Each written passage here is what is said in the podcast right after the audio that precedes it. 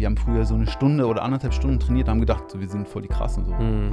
Aber wenn du dann mal in China warst und mal das Training mitgemacht hast. Affentechnik. Was mit Schlangentechnik? Der Hase im Scheinwerferlicht. So, äh, Cobra Kai.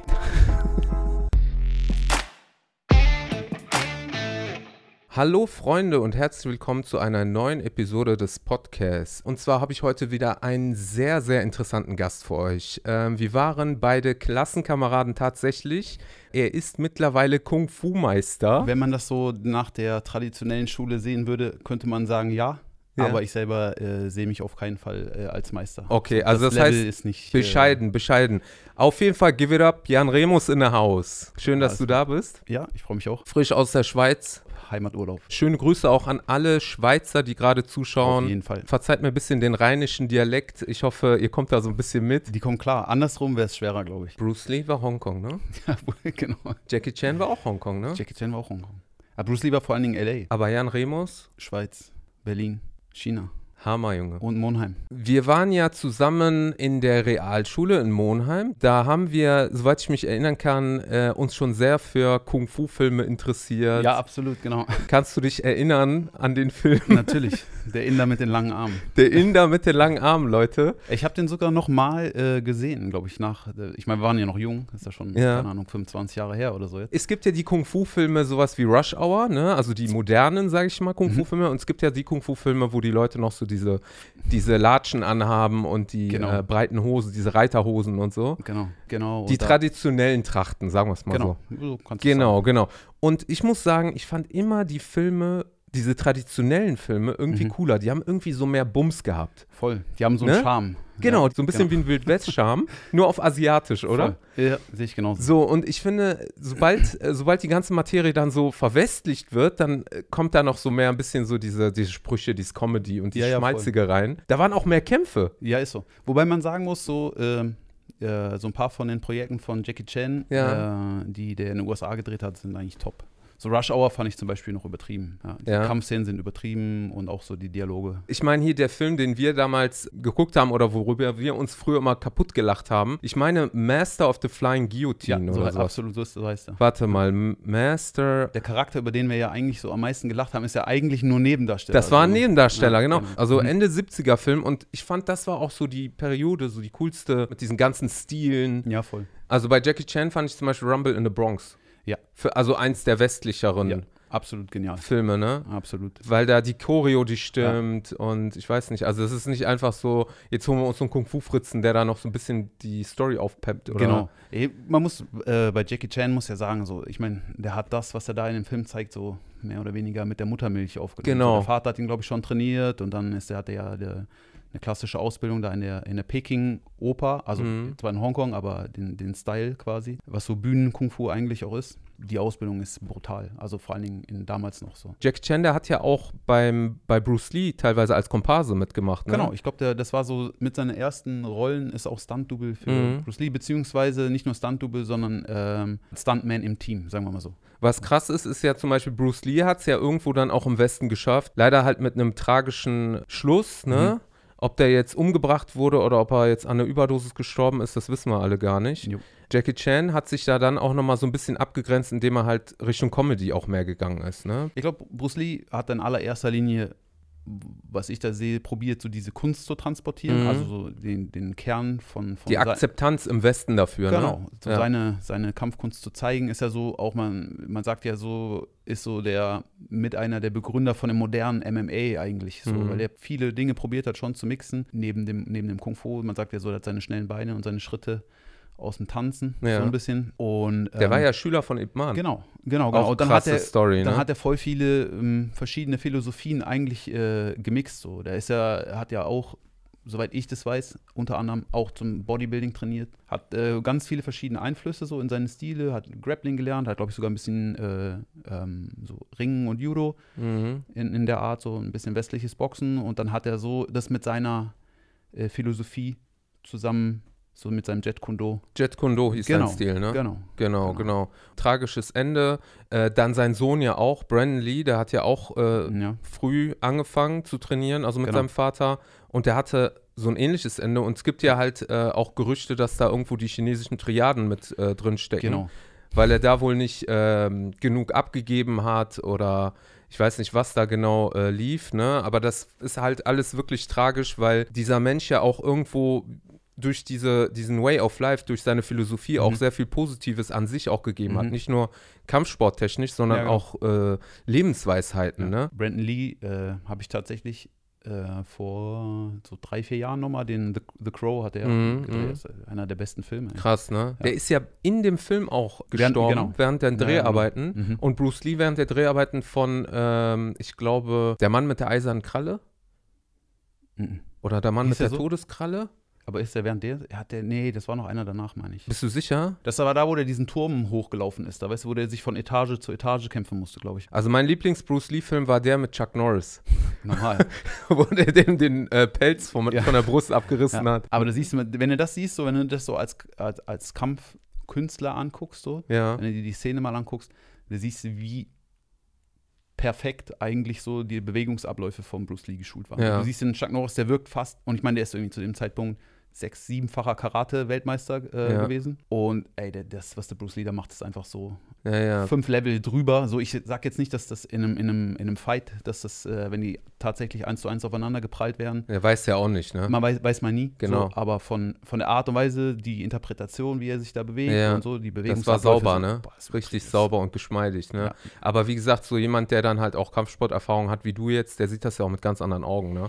Ja. Wie gesagt, der Pelz, die Katze, ja, genau. das Kolosseum. Ich weiß gar nicht, ob das echt war. Das sah für mich wie eine Leinwand aus. Ja, kann gut sein. Ich, ne? ja. Episch, diese Szene, oder? Einer der besten. Und der besten. Ähm, also in Videospielen, da wird ja oft äh, äh, Popkultur aus Filmen oder auch aus Musik immer reinterpretiert. Mhm. Und es gab mal das Spiel Street Fighter Alpha. Mhm. Da gab es diese gleiche äh, Kulisse von dem Kolosseum in Rom, wo die halt gekämpft mhm. haben, Bruce Lee und Chuck Norris. Und was mir noch eingefallen ist, dieser Inder aus ja, Dalsim, Meister, ne? ja, der ja, Dalsim ja. aus Street Fighter, hundert Prozent. Ja, ja, ja, das glaube ich. Der hatte aber in dem Film, ich glaube, der hatte einfach so lange Ärmel und hatte dann lange Stöcke da bestimmt. drin und vorne so Fäuste ja, genau, dran genau, geschraubt. Genau. Oder so. Müsste man nochmal genau gucken. Aber ich wette, hundert Pro, man kann bestimmt sehen, äh, wie die das gemacht haben. hundert Prozent, aber weißt du so, das sind so diese Momente, wenn ich an dich denke, ne? Diese Szene, wo wir in der Jugendherberge oder irgendwo waren und uns so besickt haben über diese Szene mit ja. dem Inder. Wisst ihr, Leute, wenn ihr mal so lachen müsst, dass ihr schon fast heult, euch in die Hose pisst, genau diese Situation ja, war das. Absolut. Ne? Und dann fand ich das halt so umso krasser, äh, Jahre später, wo wir uns halt aus den Augen irgendwie verloren haben, dass ich dann erfahre, dass du dann halt wirklich Kung-Fu verfolgst. Ja. Und das fand ich richtig geil. Ja, voll. Ja, irgendwie, äh, das war tatsächlich sowas, was mich irgendwie immer so ein bisschen ähm Du hast Nägel mit Köpfen gemacht. Nägel mit Köpfen gemacht. Weißt du, ich meine, wir haben damals Absolut. Scheiße gelabert, ja. aber du hast es verfolgt. Ja, ist so. Dieses lange Arm-Ding, ich habe es immer noch nicht gecheckt, aber wenn ich das äh, irgendwann mal drauf, äh, drauf habe, so, dann komme ich auf jeden Fall Wie du die Arme länger ja, kriegst, die Arme ne? länger machen. Ja, aber das ist ja Yoga, ne? Da musst du nach Indien. Ja, das Junger Padawan, da musst du einen anderen Weg einschlagen. Krasse Stimmt. Sache. Du bist ja in die Schweiz wegen der Liebe, wegen ja, dem Kung absolut. Fu oder was war der Grund, dass du in die Schweiz gezogen bist? Nee, war meine Frau. Du ja. hast sie dort kennengelernt oder wie ist das zustande gekommen? Nee, ähm, wenn man ein bisschen ausholt, ich habe ja beim Bayer gearbeitet, hier in Leverkusen. Die haben quasi unsere Abteilung geschlossen und haben die nach Berlin transferiert. Ja. Und ich habe damals, so, also die mega Kurzversion, eine Chance gesehen für mich, ähm, mit nach Berlin zu gehen, weil in Berlin eine Kung-Fu-Akademie war, einer der ersten in Deutschland. Aber ganz kurz, das heißt, du hast wann angefangen mit Kung-Fu? Mit sechsundzwanzig. Okay, aber schon spät. Mega spät. Wann würdest du jemandem empfehlen, damit anzufangen? So früh wie möglich, ne? So früh wie möglich. Wenn du Bock drauf hast, ist es aber nie zu spät, meiner Meinung nach. Es ist auch nie zu spät, okay. Würde ich sagen, ja. Gut, mit sechsundzwanzig hast du angefangen mhm. und bist dann, hast quasi die Chance genutzt, nach Berlin mitzugehen mit der Arbeit, weil es dort eine Chance gibt, äh, besseres Kung-Fu zu lernen. Genau. Okay. Genau, absolut. In Berlin ist der Ismet. Das ist mein, äh, mein Lehrer. Schöne Grüße. Peace, Ismet. äh, der hat ähm, seit Kindesbeinen an auch alle möglichen Kampfkünste trainiert. So. Ja.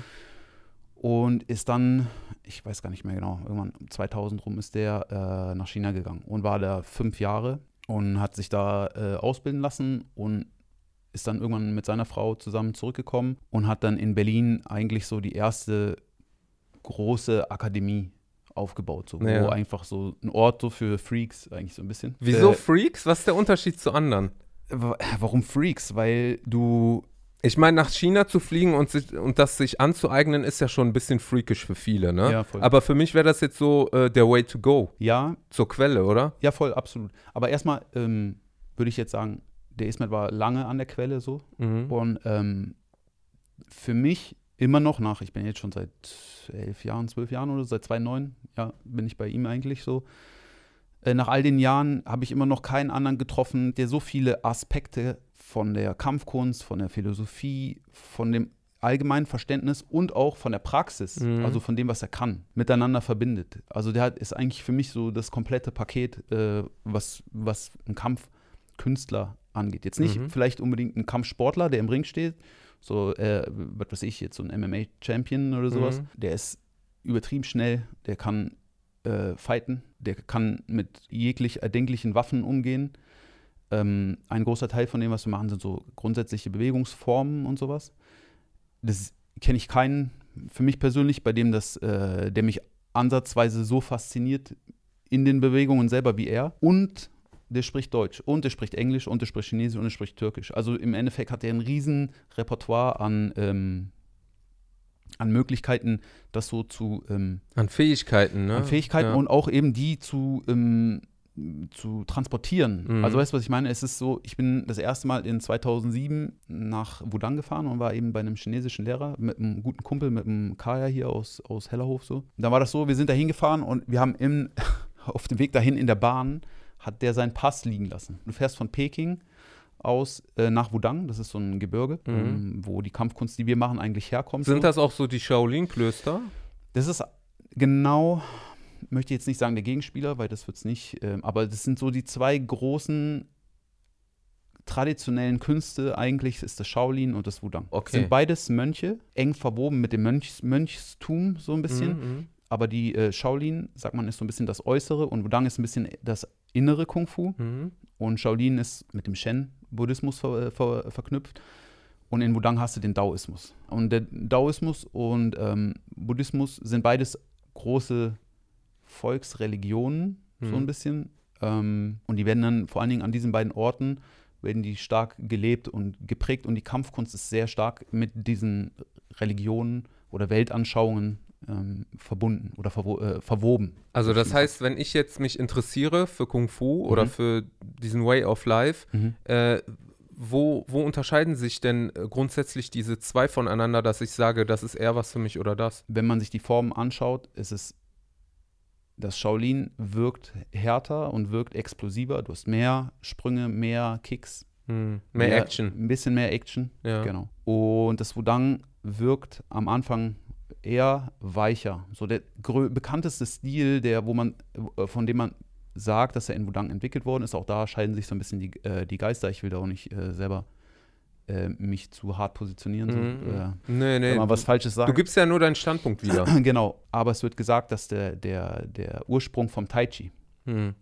zum Beispiel das, was du hier so ein bisschen aus den, oder in China aus dem Park kennst und so, was eigentlich hier so Ü fünfzig äh, ja. so oft praktiziert wird, ist da, ähm, wird da richtig als, als ähm, Meditation und Kampfkunstweg auch praktiziert. Und das ist so einer von den großen Stilen, die zum Beispiel aus äh, Wudang kommen. Das ist eher weich. Die einen sind offensiver, die anderen defensiver? Also ich würde das nicht so, nee, weil du kannst es das nicht. Das wäre zu allumfassend ja, voll, gesagt. Genau, ne? Genau. Vielleicht, wenn man es am Anfang anschaut, könnte man das so ein bisschen, es wirkt vielleicht so, weil das Shaolin vor allen Dingen in den ersten Formen recht nach vorne geht auch. Ja. Und das Wudang eher wirklich ganz, also weich ist so ganz viel harmonisch. Aber unterm Strich, äh, Strich, die guten Leute aus Shaolin, die haben genauso das Meditative, die haben genauso das Weiche drin und die ähm, Wudang-Leute haben auch, die haben auch ihre Art von, von Boxen. Und mhm. Das heißt, Shaolin und Wudang sind eigentlich auch nach den Orten benannt? Ja, absolut. Okay, genau. Okay. Das heißt, genau. Das sind Traditionen von diesen Ortschaften? Genau, Wudang ist zum Beispiel ein Gebirge, wo sich traditionell schon seit äh, Hunderten von Jahren Leute und Kampfkünstler hingehen, mhm. die sich da ähm, kultivieren. Also da geht es viel um Stufen, die die probieren als Mensch zu erreichen. Mhm. Also Kultivierung ist ja so die, ähm, das Vorankommen auf einer anderen Ebene, Ebene, sag ich mal so ein bisschen. Mhm. So eine Persönlichkeitsentwicklung? Persönlichkeitsentwicklung, hier im Westen würde man vielleicht sagen, es geht Richtung Erleuchtung, mhm. vielleicht so. So ein bisschen ja. auch wie im Buddhismus, ne? Absolut, genau. Genau, ne? Und da hast du wieder, der Kern ist eigentlich relativ ähnlich, ist ein bisschen vielleicht eine andere Herangehensweise, aber unterm Strich ist es äh, ganz, ganz äh, sehr, sehr nah. Ja. Wir kommen gleich nochmal zu der Story mit dem Kaya in, ah, ja, genau. in, der, in der Bahn. Wie kommt deiner Meinung nach der Übergang von der spirituellen Weiterentwicklung des Selbst, ne, oder des Egos, mhm. oder das Ablegen des Egos wahrscheinlich im Endeffekt, äh, wie kommt man da zu dem Kampfsport oder beziehungsweise wie kommen die Moves von dem Weichen, dem Meditativen, mhm. dann der Übergang zu dem Kämpferischen? Also erstmal war ich nicht dabei. Das ja, muss ja, man aber, ganz klar sagen. Aber glaubst du, das ist eine notgedrungene Sache, weil man dann angegriffen wurde und dann daraus ja. dann halt... Ich denke, das ist ein recht großer Teil von dem Ganzen. Ja. Ich denke aber auch, dass viele Dinge sich aus Tools entwickeln, die man mitbringt. Zum Beispiel in Wudang ist es halt so gewesen, ähm, dass zum Beispiel der Typ, der das Tai Chi äh, entwickelt hat, so diese Medit- Meditation in Bewegung eigentlich, mhm, mh. ist ein ausgebildeter Kampfkünstler gewesen. So. Der ist nach, ähm, man sagt, der ist in Shaolin ausgebildet worden, ist nach Wudang gegangen, um sich zu vervollkommnen und zu verfeinern. So. Oh shit. Ja. nee, nee, nee, nee. Das, also, das ist so ein, Wudang ist ein Gebirge gewesen, wo ganz viele Leute so die erleuchten. Man sagt, es ist einer der heiligen Berge ja, in China. So ein Pilgerort. Ein Pilgerort, genau, mhm. genau. Ganz übertrieben schön, mega viele Tempel und so weiter. Und man sagt, der ist, ähm, ist da hingegangen, um, ähm, um sich zu kultivieren so, und es hat ein recht hohes Level selber erreicht an Kultivierung mhm. und hat irgendwann Schüler gehabt. So. Und die Schüler von ihm haben in der, in der sitzenden Meditation sehr hohe Level äh, erreicht. So. Man sagt, die haben Tage ohne Wasser und Essen sitzen können und meditieren können. Aber ähm, in dem Moment, wo sie die Meditationspraxis unterbrochen haben und in den Alltag mhm. äh, übergegangen sind. Oder übergehen mussten, ja. Übergehen mussten, ja. genau. Du musst ja selbst als Mönch, irgendwann musst du essen, ja. du hast ein Mönch in einem Kloster leben, wo bestimmte Dinge gemacht irgendwann werden musst müssen. Du auch dein Geschäft verrichten. Zum Beispiel, zum Beispiel, genau. Und da hat man, hat man gesagt, sobald die quasi raus aus, aus, aus diesem Sitzen waren, haben die das wie verloren.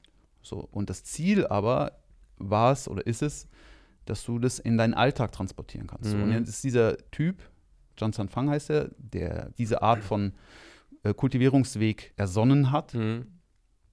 ähm, ist dann hingegangen und hat gesagt, sowas kann ich machen, um die Jungs äh, vom Sitzen, äh, dass die das vom Sitzen in, den, in ihren Alltag äh, transportieren können. Und dann, da sagt man daraus, ist das ist aus dem Sitzenden ist die stehende Meditation, das nennt man bei uns das Qigong und Säulenstehen. Und aus dem Säulenstehen ist das dann in die Bewegung übergegangen. Dann hat mhm. er probiert, diesen Zustand und diese Art von Körperstruktur und Haltung ins Ins, äh, in, die, in die Bewegung zu transportieren. Und ein Mittel, was er hatte, wo er drin perfekt ausgebildet war, ist eben die Kampfkunst gewesen. So. Mhm. Und deshalb kann ich mir vorstellen, dass er dieses Tool genommen hat, indem er schon eine Meisterschaft hatte, was er vielleicht in- und auswendig kannte, und hat diese Prinzipien eben von, dem, von dieser Harmonie von Yin und Yang, wenn du das, das Tai Chi-Symbol, wenn mhm. du das siehst, so diese Harmonie davon. Also schwarz und weiß. Genau, wenn die zusammenkommen, mhm.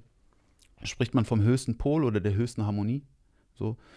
Und das Prinzip um diese Harmonie rum, daraus hat er diese Kampfkunst gewoben oder entwickelt. So. Mhm. Und das, ähm, sagt man, ist eben das Tai Chi Chuan. Chuan bedeutet Faust. Mhm. Also Tai Chi ist das Prinzip, das, das, quasi das Prinzip der höchsten Faust oder das Prinzip des höchsten Pols. Aber ähm, Faust ist ja schon was Kämpferisches. Genau, genau. Das also ist das der, ist jetzt nicht die Faust, um die Suppe zu rühren. Genau. Das ist eben dieser Aspekt von der, von der Kampfkunst, der da reinkommt. Also das die Shaolin-Anhänger würden jetzt sagen, er kam aus Shaolin, also waren wir die Ersten. Könnte sein. Ne? Aber das, darum geht es ja auch im Endeffekt gar nicht, ne? Meiner Meinung nach nicht. Gibt's da so... Oh Gott, äh, hör auf. Ja? ja Doch? Ja. so wie, wie, so wie Schalke und Borussia oder was? Vielleicht, so in der Art. So. Ja. Aber es ist nicht, dass die, also ich glaube, die, die, die Leute, die es gecheckt haben aus beiden Lagern, mhm. äh, ich glaube, die kommen wahrscheinlich recht gut miteinander zurecht. Die profitieren dann voneinander, ne? Die, die lernen profi- voneinander. Ja, genau, es gibt einen Austausch. So. Genau. Wudang ist zum Beispiel, ähm, soweit ich das verstanden habe, früher immer ein Ort vom Aus, von einem Austausch gewesen. Deshalb sind halt eben Versch- Leute aus verschiedenen, sind Generäle sind da hingekommen, Leute, die mit dem Schwert was machen konnten, mhm. Stock, verschiedenste Kampfkünstler und auch aus anderen Bereichen, ja. äh, Maler, also Kalligrafie und so weiter und so fort. So. Die sind da, und das war ein Sammelsurium von Wissen, also ein Ort, wo Wissen ausgetauscht worden ist. Also jeder, der neu gekommen ist und irgendwas mitgebracht hat, hat das Ganze bereichert. Absolut, genau. Und heutzutage ist es leider, äh, so vor allen Dingen im Zeitalter der Internet-Trolls so mhm. ein bisschen, vor allen Dingen so in Europa und Amerika, jeder fühlt, geht irgendwo hin, lernt was so, mhm. denkt, er hätte die goldene Kuh gefunden. Cobra Kai. Cobra Kai-Style so und fühlt sich absolut bedroht, wenn einer daherkommt und ein bisschen was anderes erzählt ja. oder ein anderes Wissen hat und so. Und deshalb gibt es untereinander voll viel so Beef. Unnötig. Ja, also meiner Meinung nach absolut. Ja. Es gibt, ja, aber wie gesagt, ich bin auch nicht so tief in der Materie drin, so in der Theorie von dem Ganzen. Ja, ja. Aber die, diese Leute, die, ähm, die zielen ja am, oder beziehungsweise die, die verfehlen ja das Ziel, weil das Ziel ist ja, dich selbst zu verbessern und nicht jetzt irgendwie ich denke, dass besser dazustehen als jemand anders, sondern du sollst ja besser dastehen als dein altes Ich. Kann man, kann man so sagen. Zu genau. wenig Bruce Lee-Filme ja, geguckt, Leute. Vor allen Dingen das, absolut. äh, vor allen Dingen, ich habe das Gefühl, dass sich so viele Leute da drinnen einfach wie verstricken. Weißt ja. du, so, du verstrickst dich so sehr in diesem äußeren Battle, so, mm-hmm. weil du das Gefühl hast, so der will dir was nehmen und der will dir das sehen, äh, nehmen. Und ich sage immer, ja, also von meiner Seite aus, wenn man ein bisschen mehr trainieren würde selber. Mm-hmm. Auch an sich, ne? An, an seiner Psyche auch, ne? Mit sich und äh, nicht so viel im Internet rumhängen würde. Ja, und so, äh, ja aber das dann, ist schwer, das ist nicht leicht. Ja, ich, guck mal, heutzutage äh, sag jemand mal, hier, meinen Kindern, sag, ich versuche denen mal zu sagen, sitz dich mal alleine hin und denk mal an nichts.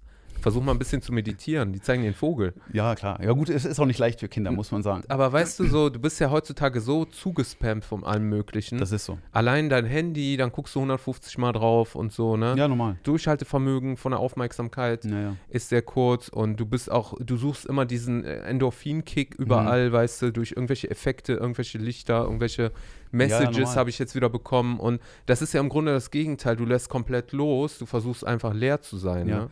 Guck mal, das ist, ich glaube, voll viel liegt daran, dass viele Sachen so schnell sind. Mhm. So wahnsinnig schnell heutzutage. So. Voll krass, wir haben, ähm, also Sachi und ich, meine Frau und ich, wir haben ähm, jetzt so vor ein paar Wochen, ähm, nachdem man, äh, unsere jüngste Tochter dann auch mal so im Bett so mal ein paar Stunden geschlafen hat, mhm. äh, haben wir mal angefangen, Filme zu gucken abends wieder, wenn wir Zeit haben. So eine halbe Stunde, so, weißt du, immer mit Unterbrechung. Ähm, und dann haben wir äh, angefangen mit dem äh, Daniel Craig, mit dem James Bond. Mhm. So, ne? Und dann äh, haben wir die geguckt so und war so, war, die sind halt, die sind schon cool. Haben wir gesagt, so weißt du was, komm, wir ziehen uns mal die alten rein so. Und dann haben wir tatsächlich Sean Connery. Vom letzten sind wir, genau, dann sind wir so auf die ersten zwei, drei. Ähm, ja. Und das Tempo in den Filmen. Ja. Ey, das kannst du heute gar nicht mehr machen so. Da laufen die Leute aus das dem Kino so. Mehr ne? bringen, ja. Aber das ist so entspannt. Du sitzt dann so hundert Prozent. Und denkst so, ey, die Kampfs, ey, der, der, der ähm, Doktor No, Doktor No, ist das Doktor No? Ey, der, der Endfight geht so zwei Minuten. Ja. Weißt du, was ich meine? So, der trifft aufeinander, so, der schlägt den, der schlägt den, die fallen runter, der hält, äh, nee, ist der mit den goldenen Fingern, so, weißt du? Ja. Ist der Doktor No? Nee, ist der, Doktor No ist der mit ist der Katze. Ist das Goldfinger? Ne? Goldfinger. Ja, du, dann genau. rutscht da diese Stange runter, fertig. So, und denkst, hä? So, ja, nichts ja. ist explodiert, äh, so ist keiner irgendwie so papp, papp, zehn Winkel in, in einer Sekunde so. Aber ich finde, das, das tut auch gut, ne? Das ist absolut. Halt, wenn so. du, wenn du jetzt so, sag ich mal, von Daniel Craig auf Sean Connery oder, oder Roger Moore war das, glaube mhm. ich, in dem Film, ne? Nee, äh, Sean Connery. Sean Connery.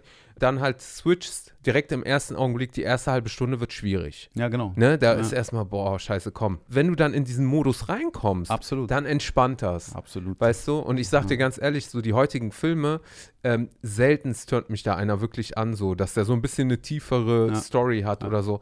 Geiler Film, hat zwar nichts mit Kämpfen zu tun, Interstellar. Hab ich gesehen. Das war halt, wie gesagt, ein ja. moderner Film. Aber der ist auch nicht so schnell. Auf ja. jeden Fall, auf jeden ja, Fall. Ja, genau. Und bei mir war zum Beispiel, ich habe dann so, äh, man muss ja so ein bisschen vertreten sein auf Social Media, zumindest ein bisschen so. Und ähm, ich war dann auf, äh, habe dann so Instagram gehabt eine Zeit lang. So. Mhm. Hey, irgendwann habe ich so gemerkt, hey, so ich habe äh, in einem halben Jahr so zweimal was gepostet, aber äh, habe dann so eine halbe Stunde am Stück so, bis ich Daumenkrämpfe hatte. Ja, äh, gescrollt, so, ne? Gescrollt so. Und dann habe ich irgendwann gesagt, so, hey Junge, was machst du eigentlich da so? Du bist Familienvater. Äh, du könntest eigentlich auch trainieren in der Zeit so, wenn du schon Zeit ja. hast oder mal die Wohnung aufräumen, wäre auch nicht schlecht oder so. Und ich habe mich einfach wieder abgemeldet. So, ich bin noch auf Facebook, aber wer weiß, wie lange da noch so. Aber ey, für mich ist so. Guck mal, wenn du das als Business betrachtest, jetzt auch für deine Schule, da mhm. kommen wir gleich nochmal zu, dann mhm. äh, ist es gut. Und dann kannst du dir halt einfach einen Zeitplan setzen, dann musst du einfach privat von Business trennen. Voll, absolut. Ne? Absolut. Dann ist es in Ordnung. Aber du musst auch ein bisschen der Typ dafür sein. So. Also du musst eigentlich dranbleiben. Also wenn du jetzt so einen Facebook-Algorithmus füt- füttern willst oder mm-hmm. so, oder Google oder was auch immer, die wollen ja Content von dir haben, ja. so eigentlich so. Ne? Die so kriegst ja dann auch alle drei Wochen mal so einen, ey, du hast schon äh, seit zwei Wochen nichts mehr gepostet oder so. Ja, ja. Am liebsten noch äh, bezahlt, genau, sollst du das ab, machen. Genau, genau. Und das ist so ein bisschen so, ähm, ja, ich komme nicht so richtig hinterher, mit dem das zu machen, so, ja. weil es mich nicht so wahnsinnig interessiert. Und aber, dann aber ich frage ich mich unterm Strich, ob sich das wirklich für mich lohnt. So. Weil im Endeffekt von den Leuten, die bei mir an der Schule sind, ja. kann ich mich nicht daran erinnern, dass jemals einer zu mir gekommen ist und gesagt hat, ey, ich habe dich auf Facebook gesehen, voll krass. Hm. Oder Instagram. Sondern das sind Leute, die sind entweder über die Homepage gestolpert oder tatsächlich, wie äh, zu James Bond-Zeiten von Doktor No, ist das, empfoh- ist das empfohlen worden. So, ne? Ja. Ey, ich habe gehört, ihr macht super Training mit den Kids. Ja. Äh, hier sind Nummer drei, so nach dem Motto. Und so ist das so ein bisschen passiert. Also mhm. so läuft unsere Schule zum Beispiel. So, wir sind jetzt nicht die äh, größte und erfolgreichste Schule der Welt, so, aber so funktioniert das für uns und so funktioniert das auch gut für mich und meine Frau. Wir sind so ein bisschen... Mir ist das so ein bisschen zu viel, weißt mhm. du, so dieses ganze. Aber ich ja. muss auch sagen, guck mal, äh, heutzutage, klar, gibt es auch Schulen oder gibt es auch Businesses, die dann halt äh, total die Marketingmaschine äh, am Rollen ja. haben. Aber letzten Endes weißt du ja als Kunde, wenn du denn wirklich einen Durchblick hast, ja überhaupt gar nicht, ob Anbieter A oder B besser ist, allein durch die Feedbacks, weil die auch teilweise gekauft werden. Genau. Ne? Und äh, da wird einfach nur mehr Aufmerksamkeit gemacht und letzten Endes ist, musst du es selber testen, was ist besser so. Ist. Da muss man sich halt überlegen, was man, also was will man. So. Was die also, Priorität ist. Was ist die ne? Priorität, genau. So ich, wir haben bei uns in der Stadt Schulen, so, die sind viel dran und machen übertrieben viel Werbung im Internet, so, von denen kriege ich immer Werbung, ob ich da nicht zum Probetraining will und ja, bab, bab, bab, bab. Wenn ich mir das angucke, Ähm, was die da machen, so, dann würde ich sagen, okay, müssten wir uns jetzt nicht hinter verstecken. So. Mm-hmm.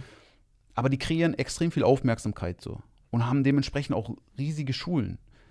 Aber für mich ist immer die Frage so, was will ich mit meiner, an meiner Schule und mit meinen Leuten so? Und, und welche Leute willst und welche, du auch? Welche die Frage Leute, ist, welche Leute ziehst du an durch genau, diese Werbung? Ne? Genau, was für Leute ziehe ich an und so, wie viel, wie viel bin ich bereit auch dann in diese Schule reinzustecken ja. von, von, äh, von, von mir aus. Und kann ich mal diesen Ansprüchen, die ich in den, in den Videos verkaufe, auch an der Schule dann hinterher auch gerecht werden ja. und so weiter und so fort. Und für mich und also auch vor allen Dingen für meine Frau auch, für uns ist beide so, ähm, wir haben einen super Kern jetzt an Leuten. Es dürfte durchaus so äh, sich, es dürfte noch mehr werden, es dürften so, was weiß ich, nochmal bei den Erwachsenen. Wie viele Schüler habt ihr? Bei den Kindern sind es jetzt fünfunddreißig oder so, mhm. äh, auf drei Klassen verteilt. So. Oh. Aber lass uns das doch gleich nochmal erzählen. Spulen ja, also nochmal kurz zurück. Auf wohin, so. Wo waren wir? Wir spulen jetzt nochmal zurück ähm, zu äh, der Zugfahrt, wo dein Kollege den Pass äh, oh Mann, ja. verloren hat. Also. Um zu verstehen, auch wie du dazu überhaupt gekommen bist. Ge- und ah, wie das ja, genau. Ganze oh mein Gott, ey, zum Glück hast du, äh, hältst du den Faden. Genau. Also, pass auf. zweitausendsieben, ich habe um. Ähm, Ungefähr zwei Komma sechs oder so, zwei Komma fünf, zwei Komma sechs habe ich angefangen mit Kung Fu. Mhm. Hier in Hellerhof im Wald mit einem Kumpel. Das ist so der beste Freund von meinem Bruder. In Hellerhof im Wald? Ja, genau. Da, also prinzipiell ist es der beste Kumpel von meinem Bruder. Ja. Und ähm, die haben zusammen Kung Fu trainiert an der Kung Fu Schule in Hilden. Mein Bruder und er. So, ich habe ja immer Fußball gespielt. Und ähm, ich kannte den halt so, vom, so ein bisschen vom Sehen. Und dann auf, der, äh, auf einer Party, wo mein Bruder äh, nach Australien gegangen ist für ein Jahr, habe ich mich mal ein bisschen näher mit dem äh, auseinandergesetzt, gequatscht, so zwischen zwei Bier. Und ähm, dann hat der mir so erzählt, was er macht eigentlich, so, hat mich ja interessiert, so mit dem mhm. Kung Fu und so. Ich habe ein bisschen gefragt und dann äh, kam er so zum Thema Stretching auch und so. Und dann habe ich ihm halt gezeigt, wie beweglich ich bin, so dass ich irgendwie mit den Händen gerade zu meinen Knie, äh, zu meinen Knien runterkomme, wenn ich mich nach unten beuge, so mhm. richtig steif, so. Mhm. Und dann meinte er so, ja, Katastrophe. Ja. Obwohl dann, du sportlich warst. Ne? Ja, aber ich habe ja nur Fußball gespielt. Ja, ja. So. Ich meine, ja, ja. Fußball in Baumberg, so, ich meine, wenn du jetzt nicht gerade in der ersten Mannschaft spielst, so spielt sich das so zwischen Theke und äh, ich glaube, mittlerweile sind die ein bisschen besser, ne? Die ersten, ja, ja, ja, ja wahrscheinlich. So. Aber ich habe auch keine Ahnung. Ich will auch keinem was Böses. Nein, nein. Aber unsere, also ich habe in der dritten Mannschaft gespielt, in der untersten Liga, in der man spielen ja. kann, so hinterher. Also in der Jugend nicht, aber in der äh, hinterher äh, bei den, äh, bei den Herren schon. Und das war schon, das kannst du nicht als Sport bezeichnen, so was wir da gemacht haben. Das so, war das, Hobby so. Ja, in der Halbzeit ein Bier oder so und dann, ja, aber so in der Art, ey, richtig Katastrophe eigentlich so. Okay. Es war lustig, die Leute, die da waren, waren alle Hammer. Um Gottes Willen, nichts Falsches. So. Das war die, mit einer der lustigsten Zeiten, so was ja. ich gemacht habe. Aber vom sportlichen Faktor und vor allen Dingen von Trainern, von mhm. der Ausbildung der Trainer her, die, die Trainer waren auch alle super coole Menschen, aber die waren nie auf Trainerlehrgängen oder so. Mhm. Weißt du, so, okay, macht mal mit den Jungs das und das und das so. Stretchen ja. war bei uns so, da hieß es, okay, stretcht euch mal so. Dann hast ja, du dich so ein bisschen hin und her, die Hüfte so dreimal in, ja, in jede Richtung gedreht und hast gedacht, du hast dich gestretcht. So. Wenig ambitioniert. Ja, wenig bis gar nicht. So. Okay. Ja, ja genau. Und dann? Auf jeden Fall ähm, haben wir dann einfach mal so für, für, fürs Training abgemacht. Mit der komm mal vorbei und so. Und dann bin ich zu dem gefahren und dann sind wir so in den Wald gelaufen, haben uns eine Runde warm gelaufen und dann haben wir uns gestretcht. So. Und dann habe ich gesagt, hey, was ist denn jetzt so mit Kicken und Schlagen und so und so ein bisschen so, wow, weißt du? Ja, ja. Arme lang machen. Arme lang machen und dann meinte er so, wir machen erstmal Stretchen und dann schauen wir mal weiter. Und dann haben wir uns so eine Dreiviertelstunde gestretcht, so an so einem Brückengeländer, so mit äh, Fuß ranziehen ja, und Spagat und, also so die, zumindest mal die, das Stretchen und so. Und dann nach der letzten Dehnung, äh, konnte ich irgendwie fast nicht mehr laufen. Ich bin gelaufen, als hätte mir einer die, die, die Bänder in den Knien rausgenommen. So. Das ja, war so, weißt du, so wabbelig. wabbelig. Und am nächsten Tag konnte ich mich kaum noch bewegen. Ich hatte den übertriebensten Muskelkater. Nur vom Stretchen. Ja. Aus irgendeinem Grund hat mich das irgendwie so angezeckt. Das hat so, dich geil gemacht. Ja, absolut. Auf eine Art, ja. So, ne? Da habe ich gedacht, so, boah, ey, was war denn das, ey? Ja. Da, da will ich mehr von. So, ne? Und dann habe ich angefangen, mich mit dem regelmäßig zu treffen. Und so, dass wir hinterher so, was weiß ich, viermal die Woche uns getroffen haben. Dann da durch den Wald gepest sind und gekickt und äh, gestretcht haben und gedacht haben, so wir sind die Hammer, wir, wir, ja. wir machen alles platt. So, so wie in so, den alten Filmen. Genau. So, Alter Mann. Ich habe gedacht, ich wäre voll der Ninja. Und dann, genau, und dann habe ich in der Ausbildung so noch einen Kollegen gehabt, der Kick, richtig guter Kickboxer, um, um Muay Thai-Typ ist, mhm. äh, war. So, dann war ich da mal mit zum, beim Training. Und dann habe ich da gemerkt, so, okay, fehlt eigentlich noch ein bisschen.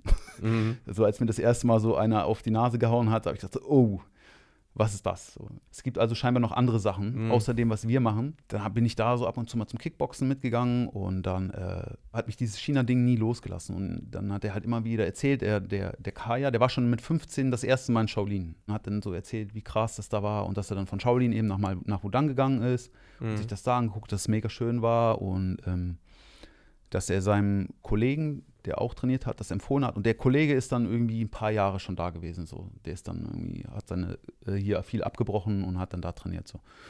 Und dann hab ich, haben wir halt gesagt, so, ey, wir müssen da irgendwie hin. So, ne? Mhm. Und ich habe ja gearbeitet und der ist äh, Student gewesen.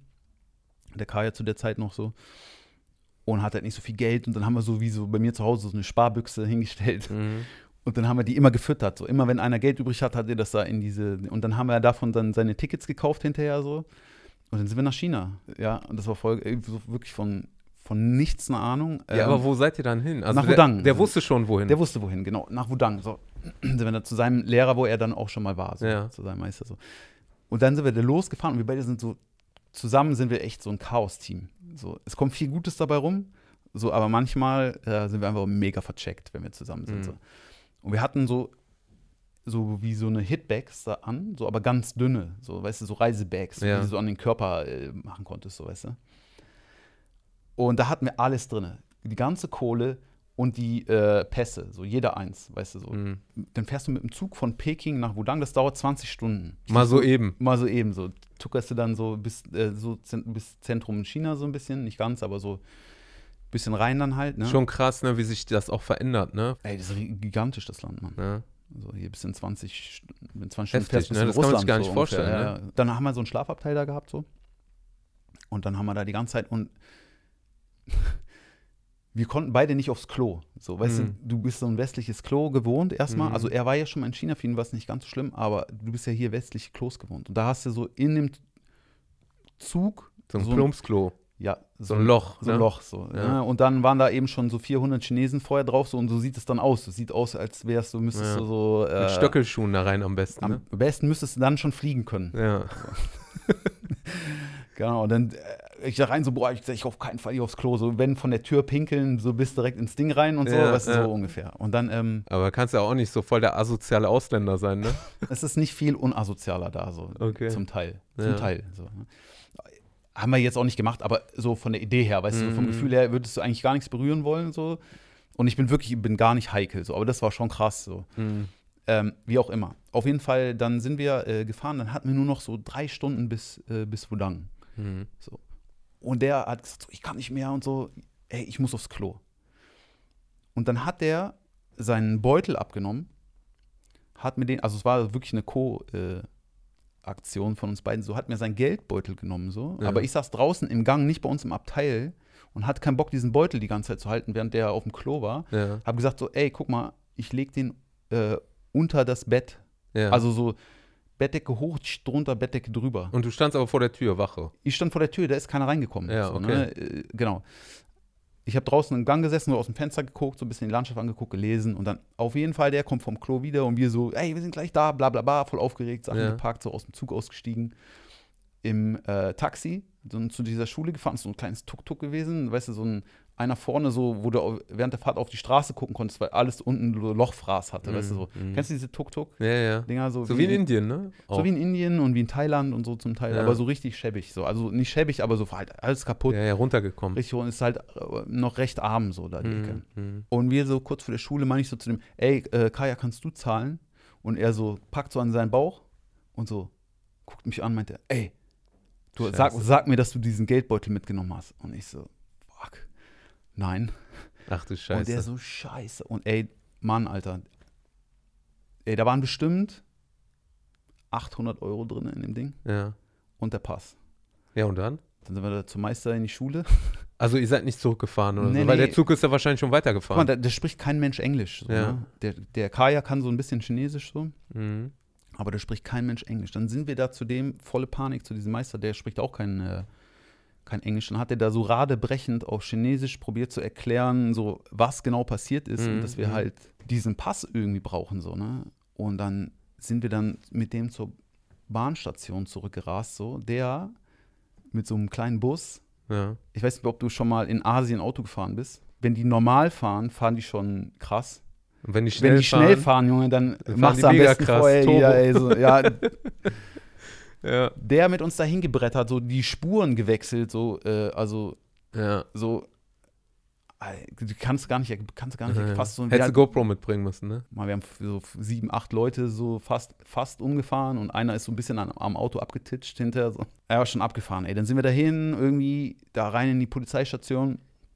Der das erklärt, die sofort in der nächstgrößeren Stadt angerufen, so ist so eine Millionenstadt, dann äh, wo der nächste Halt vom, vom, mhm. vom Zug, ähm, Chien ist das gewesen, so, den Zug angehalten, da, so festgehalten, diese Abteile durchsucht, so, ey, voll krass, Mann. Und dann ähm, mussten wir dann da hinfahren. Ja, das ist so. Ja auch ein Sicherheitsproblem, ne? Ja, ja, klar, wenn du da Pass verlierst, ist, also die haben mhm. da schon einen richtigen, da mussten wir uns vor die Videoüberwachung setzen und die, denen die Typen probieren zu zeigen, die mit uns im Abteil waren, ja. damit die die hinterher wie so einsacken können, weißt du? So, falls sie den, mit, falls die den Pass mitgehen lassen haben. Und dann ich so zum Kaya, da mach ich so, mach ich so äh, Alter, das können wir nicht machen, so, ne?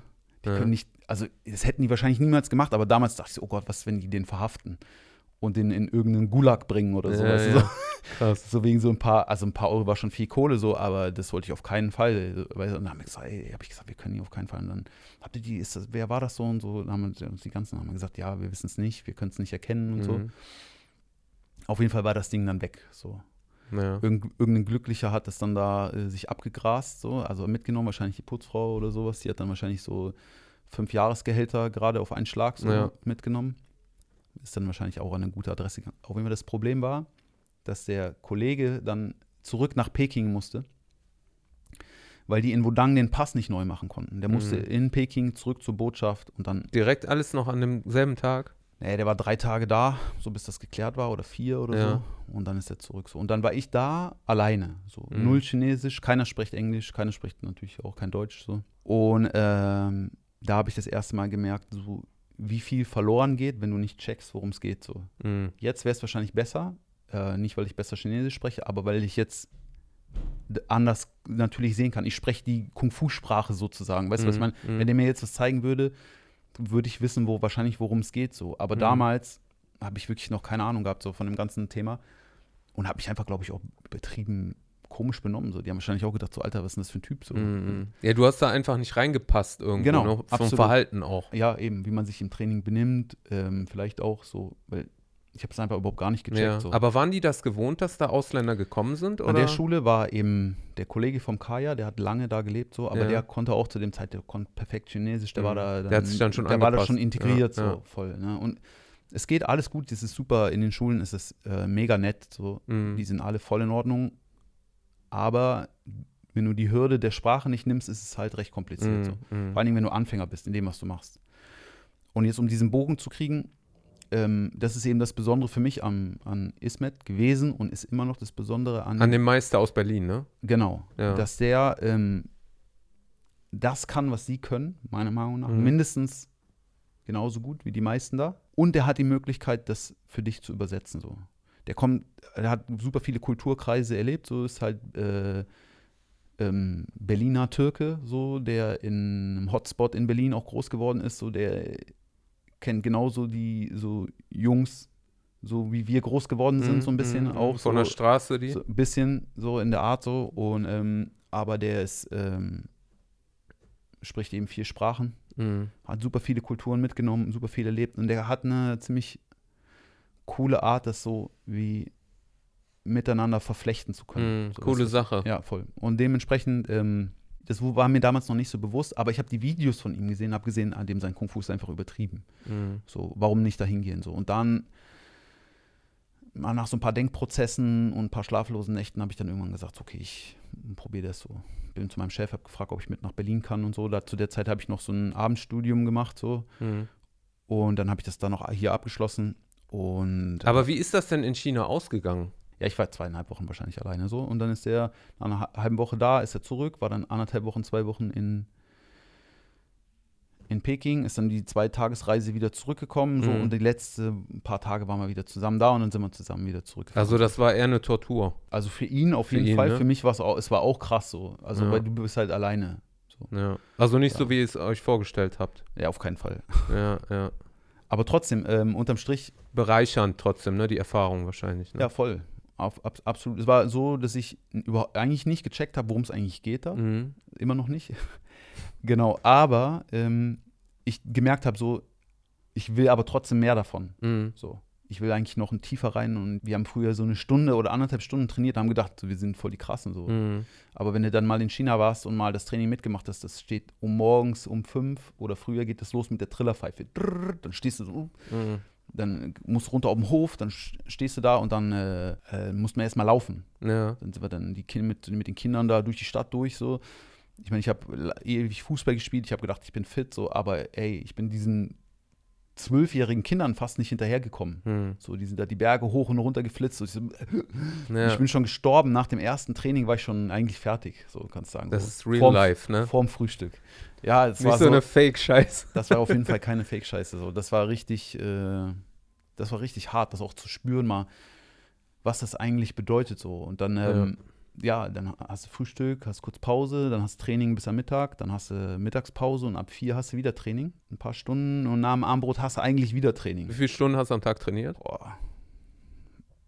Also so Minimum acht würde ich jetzt sagen. Aber verteilt jetzt, immer Essen verteilt, dazwischen. Ja. Ja, ja, genau, mit Essen und, und die Mittagspause ist lang. Und habt ihr immer was anderes trainiert? Also morgens zum Beispiel Fitness, durchlaufen und so und dann später halt irgendwelche Moves oder wie war das genau. aufgeteilt? Ja, genau, genau. Du hast eigentlich, also kommt drauf an, wo du warst. So. Ich war ja auch in, also zum Beispiel der Ismet, ähm, bei dem ich dann die längste Zeit auch in China verbracht habe. Hinterher, ich war ja ähm, über ein Jahr hinterher auch noch da, mhm. so.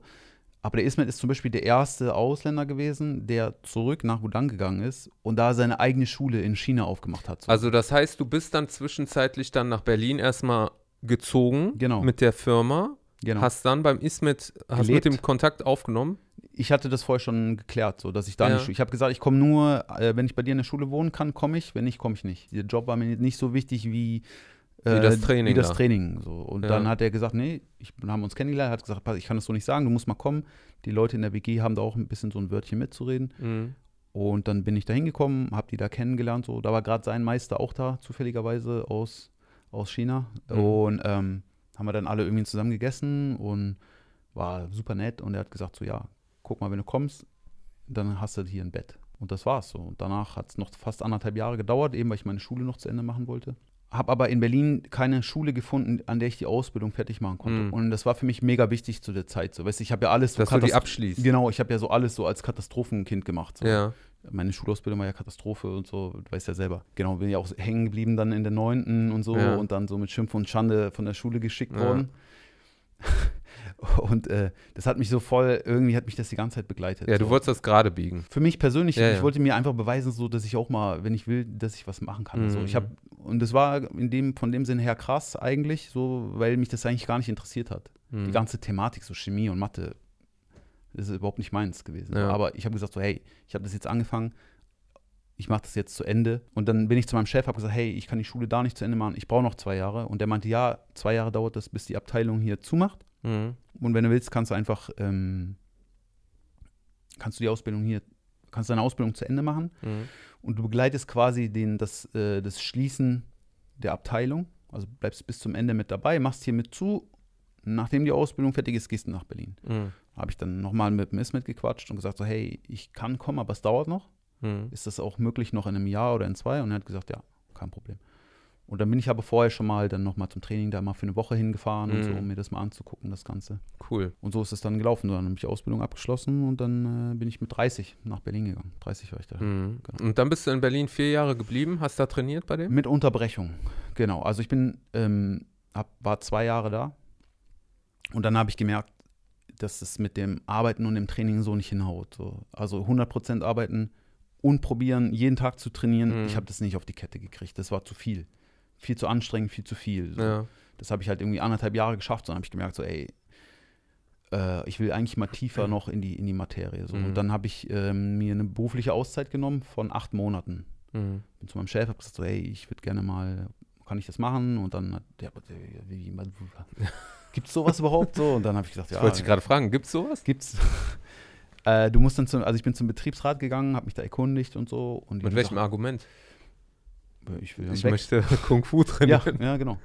Ja, ja, krass. Ich, ich will weg, ich will nach China, ich will Kung Fu trainieren, ja. Ich will einmal mein Hobby so leben. Traut euch, Leute. Ja, absolut. Beste, ja. was man machen kann. Ihr könnt auch nach München zum äh, Oktoberfest. Oh Mann, ja, ja, genau. Und dann bin ich, ähm, da hat der Ismet tatsächlich auch gerade zufälligerweise in, äh, in der Zeit seine Schule in China aufgemacht. Mhm. Äh, das war so, hat wieder, äh, es sind sehr viele Zufälle gewesen. Ja. So, oder Schick, Schicksal, Schicksals. Absolut. Momente. Sehr viel. Sagen wir mal, die Räder haben sehr häufig, äh, so ab sechsundzwanzig Jahre, sechsundzwanzigsten Lebensjahr, bei mir sehr häufig ging das so äh, ziemlich ineinander über. übertrieben äh, zufällig ineinander über. Ja, ja, ist doch Hammer. Ja, ist super. Und dann hat er da die Schule aufgemacht, dann habe ich, ich wollte ja erst zu dem alten Meister wieder gehen. Dann habe ich gesagt, Ismet, ich komme zu dir. Wenn, ja, dann hat er gesagt, auf jeden Fall, mach das. Und ähm, ja, dann bin ich dann äh, zu ihm nach China. Und da waren dann, da ist das Training sehr äh, abwechslungsreich gewesen, aber prinzipiell, jetzt nur nochmal um auf die Länge vom, äh, mhm. vom Training und von der Aufbau, meistens war es so, sind wir morgens aufgestanden, recht früh, Viertel vor fünf, teilweise früher. Und dann machst du Meditation oder Qigong. Qigong ist so das Arbeiten so mit den Mit, dem, mit den eigenen Körperenergien, sag ich mhm. mal so ein bisschen. Mit Atmung auch und so? Hat alles mit Atmung zu tun. Atmung, mhm. Struktur, Geist, so. Mhm. Das kommt alles zusammen. Das harmonisiert sich alles so ein bisschen oder soll sich so gegenseitig äh, aus, äh, ausbalancieren, so mhm. ein bisschen. Mhm. Ähm, das wäre wieder der, von dieser Geschichte, von diesem, der das Tai Chi erfunden hat, ja. ist eben, wäre das sozusagen äh, Meditation im Sitzen und das Qigong ist Meditation im Stehen. Mhm. So. Nennt sich Qigong. Einfach mhm. so. Qi ist eben so ein, sag mal, ein Fluss zwischen zwei Polen, also ein Strom oder ein Fluss. Oder oft wird so als Energie übersetzt, so, mhm. was vielleicht nicht ganz hundert Prozent stimmt immer. Aber ähm, mein Lehrer sagt, man beschreibt es am besten mit einem Flow zwischen, mhm. zwei, zwischen zwei Punkten. So. Und Gung ist immer Arbeit. Also das bedeutet, im Endeffekt ist das Ziel, dass du äh, alltäglich sag ich mal, dich bewegst und Alltägliches machst, aber genau. das trotzdem in dir drin hast, diese Meditation irgendwo, genau. im aktiven Zustand. Wenn es möglich ist. Das ist, ist das Ziel. Ja, wenn das möglich ist, ja. Ne, dass du das schaffst. Genau, ist nicht so leicht. Das kann ich mir vorstellen, aber das Jahre ist erschre- erstrebenswert. Ja, ne? Absolut. Also es wird ja nicht umsonst dann hinter als dieser, ich weiß nicht, ob man das als Endzustand, aber der, mit einer der, der, der, der höchsten Dinge, die du erreichen kannst, ist mhm. eben dieser Zustand von, von, dieser, von diesem Tai Chi, von dieser höchsten Harmonie. Mhm. Und der Weg dahin führt über ein normales Leben, normales Leben, ja, also mit Dedication Alltags, zu den Dingen so, ja. aber eben diese Art von Meditation oder diesen Zustand in diesen Alltag zu übertragen. So mhm.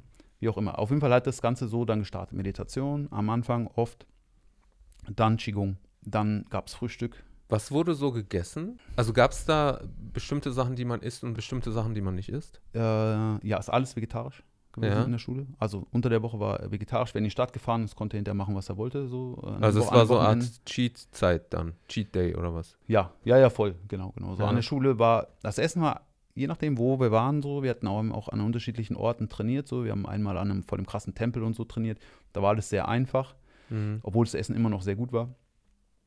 Ähm, dann waren wir unten in der Stadt an so, einem, äh, an so einer Zwischenschule, das war von den äußeren Umständen war das eine ziemliche Katastrophe. Das Training war sehr, aber super intensiv und mega gut in der Zeit so.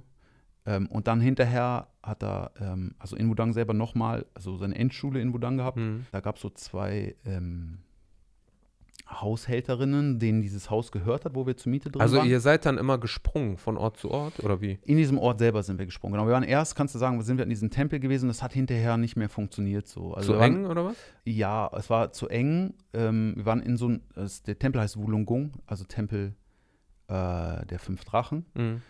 Und ähm, da ist es so gewesen, dass du, ist einer der schönsten Plätze, die ich bis, bis jetzt gesehen habe. Der Tempel ist recht verfallen, so Ruinen-Style, so ein mhm. bisschen, aber wirklich übertrieben schön, an einem mega, mega, mega schönen Platz so.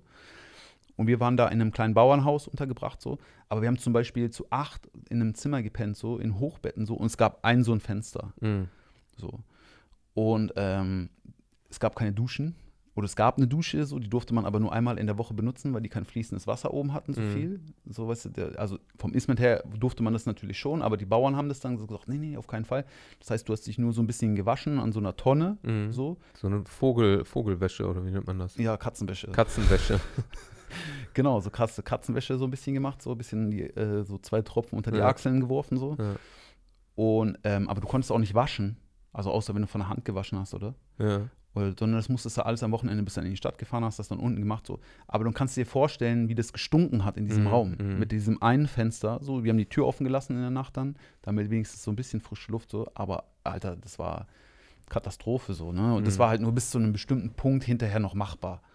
So. Also das heißt, ihr musstet dann ausweichen, weil halt die Anzahl der Schüler oder beziehungsweise die Kapazität äh, es hat es nicht mehr zugelassen. Hat es so. nicht mehr zugelassen. Der, der Tempel war mega schön, aber es hat draußen, ey, äh, fünfunddreißig bis vierzig Grad, kein Schatten so. Und ja. dann haben wir da trainiert. So. Ja. Also das war für eine Handvoll Leute war das machbar und aushaltbar, so für, für so einen Kern, der da wirklich durch wollte auch, mhm. so, der gesagt hat, ey, weißt du was, genau, wir richtig. wollen einfach hier sein, das ja, ist genau ja. so. Aber du, du musst ja auch so ein bisschen, du hast ja ein bisschen so ein Business. Ja, du musst ja Nachsicht haben mit den Leuten, die etwas schwächer dann auch sind, ne? Ja, einfach, oder die das nicht gewohnt sind, mhm. so einfach ja. so, ne? Auch da, so, auch Klos und so, ist alles so, muss man sich erstmal dran gewöhnen, mhm. an den ja, Style so ein bisschen, ne? Und dann war das einfach alles so hinterher, es kamen so ein paar Sachen zusammen. Auf jeden Fall ähm, hieß es dann irgendwann so, hey, Uh, wir, müssen, wir müssen hier runter, wir ziehen um, mhm. sind dann runter in die Stadt, vor diesem Berg quasi. Und hatten da wie so eine Zwischenstation für zweieinhalb Monate in so einem äh, Gulag, kannst du sagen. Ja, so ein Loch. So, so, in so einem Loch, ja, ja. Das war so eine. Aber hatte äh, genug Platz. Es hatte genug Platz erstmal. Ähm, es war aber, äh, wir waren in einer anderen Kung-Fu-Schule zum Untermieter drin, so. Mhm. Und das war so ein achtziger Jahre, so Kommunistenpalast, so, mhm. mit, äh, so mit bewachtem Eingangstor auch so ein bisschen. Also das sah aus wie ein Riesenknast eigentlich so. Mhm. So es war so kaputt, dass, so die, dass du zwischen den Gebäuden, das waren so vier Etagen, dass du so an einer Stelle wie springen musstest. Und nicht übertrieben, aber ja. sagen wir mal so, was weiß ich, zehn Zentimeter Spalt zwischen den ja. Gebäuden, die eigentlich hätten zusammenstehen sollen. So. Zwei Fragen. Einmal habe ja. ich dich unterbrochen, was die Trainingsstruktur angeht. Also mhm. morgens hast du gesagt, mehr äh, Meditation, Fitness. Die Anzahl der Einheiten war eigentlich immer gleich. Wir mhm. haben eigentlich an vier, viermal am Tag haben wir eigentlich trainiert. So. Das mhm. erste Training war meistens Qigong. Dann gab es Frühstück. Und dann wurde eigentlich richtig hart trainiert. So. Dann die erste Einheit vom Mittag, äh, vom, vom nach dem Frühstück, das war so dann um acht mhm. bis um halb zwölf. So, mhm. da wurde dann richtig geknallt. So. Da wurden dann Grundlagen, äh, das äh, Ge- Grundlagentraining, kannst du sagen. So, zumindest jetzt äh, da an dieser krassen Kung-Fu-Schule, wo wir dann waren, also an diesem äh, Dingsbau. Was da. Zum Beispiel? So Kicks. Mhm. So, dann hast du Tag und dann Tag, Tag, Tag, Tag, Tag, Tag, Tag, eine, nach, eine Bahn nach der anderen, eine Bahn nach der anderen. Mhm. Also war wirklich übertrieben hart, super viel Stretching, auch richtig hartes Stretching. Ähm, und dann hat jeder eigentlich die Möglichkeit, einen Stil zu, zu wählen. Mhm. In Wudang gibt es verschiedene Stile, die von da kommen. Also ähm, die bekanntesten ist eben Tai Chi zum Beispiel. Es gibt Baguazhang, das hat so viel mit Kreisdrehen zu tun, ist so ein verwirbelter Stil, so ein mhm. bisschen ganz schön, so ganz Spiral, äh, auf Spiral-Power ausgelegt so. Äh, dann haben wir, bei uns gab es Baji, Baji ist so ein Stil, so ein Bodyguard-Stil, sagt man, der so viel nach vorne, super explosiv. Ähm, mhm. Und ähm, zu der Zeit konntest, war Schwert noch ein Thema auch so, oder mhm. auch ein Thema zu der Zeit so, was einige dann trainiert haben. Und dann ist so jeder in seine Gruppe gegangen. Es gab dann halt unterschiedliche Gruppen, die unterschiedliche Sachen trainiert haben. Und da hast du dann deinen Stil trainiert. Aber auch da waren es mehr Grundlagen von den Stilen, so Basics aus den Stilen. Mhm. So. Und du hast halt bis zum Mittag trainiert. Das war auch super hart so. Also du musst dir das vorstellen, ähm, ich bin dann mit der Sachi, die war auch da. So. Du hast deine Frau dort kennengelernt? In Berlin habe ich sie kennengelernt, so, aber da sind wir zusammengekommen. Das heißt, in Berlin war sie da auch schon Schülerin vom Ismet? Die ist da auf Seminare gekommen. Okay. Die hat da mal oder eine Trainingswoche da gemacht. So. Und äh, da war sie noch keine Schülerin vom Ismet, also hat noch an einer anderen Schule trainiert, aber die ist dann immer mal wieder gekommen und mhm. hat da äh, Sachen mitgenommen. So. Und dann ist sie da hingekommen. Und sie ist aber aus der Schweiz ursprünglich? Genau, genau, die ist genau. aus Thun beziehungsweise aus Bern. Ja, ja, genau. ja. Und sie ist dann da auch in dem Lager mit gewesen? Genau.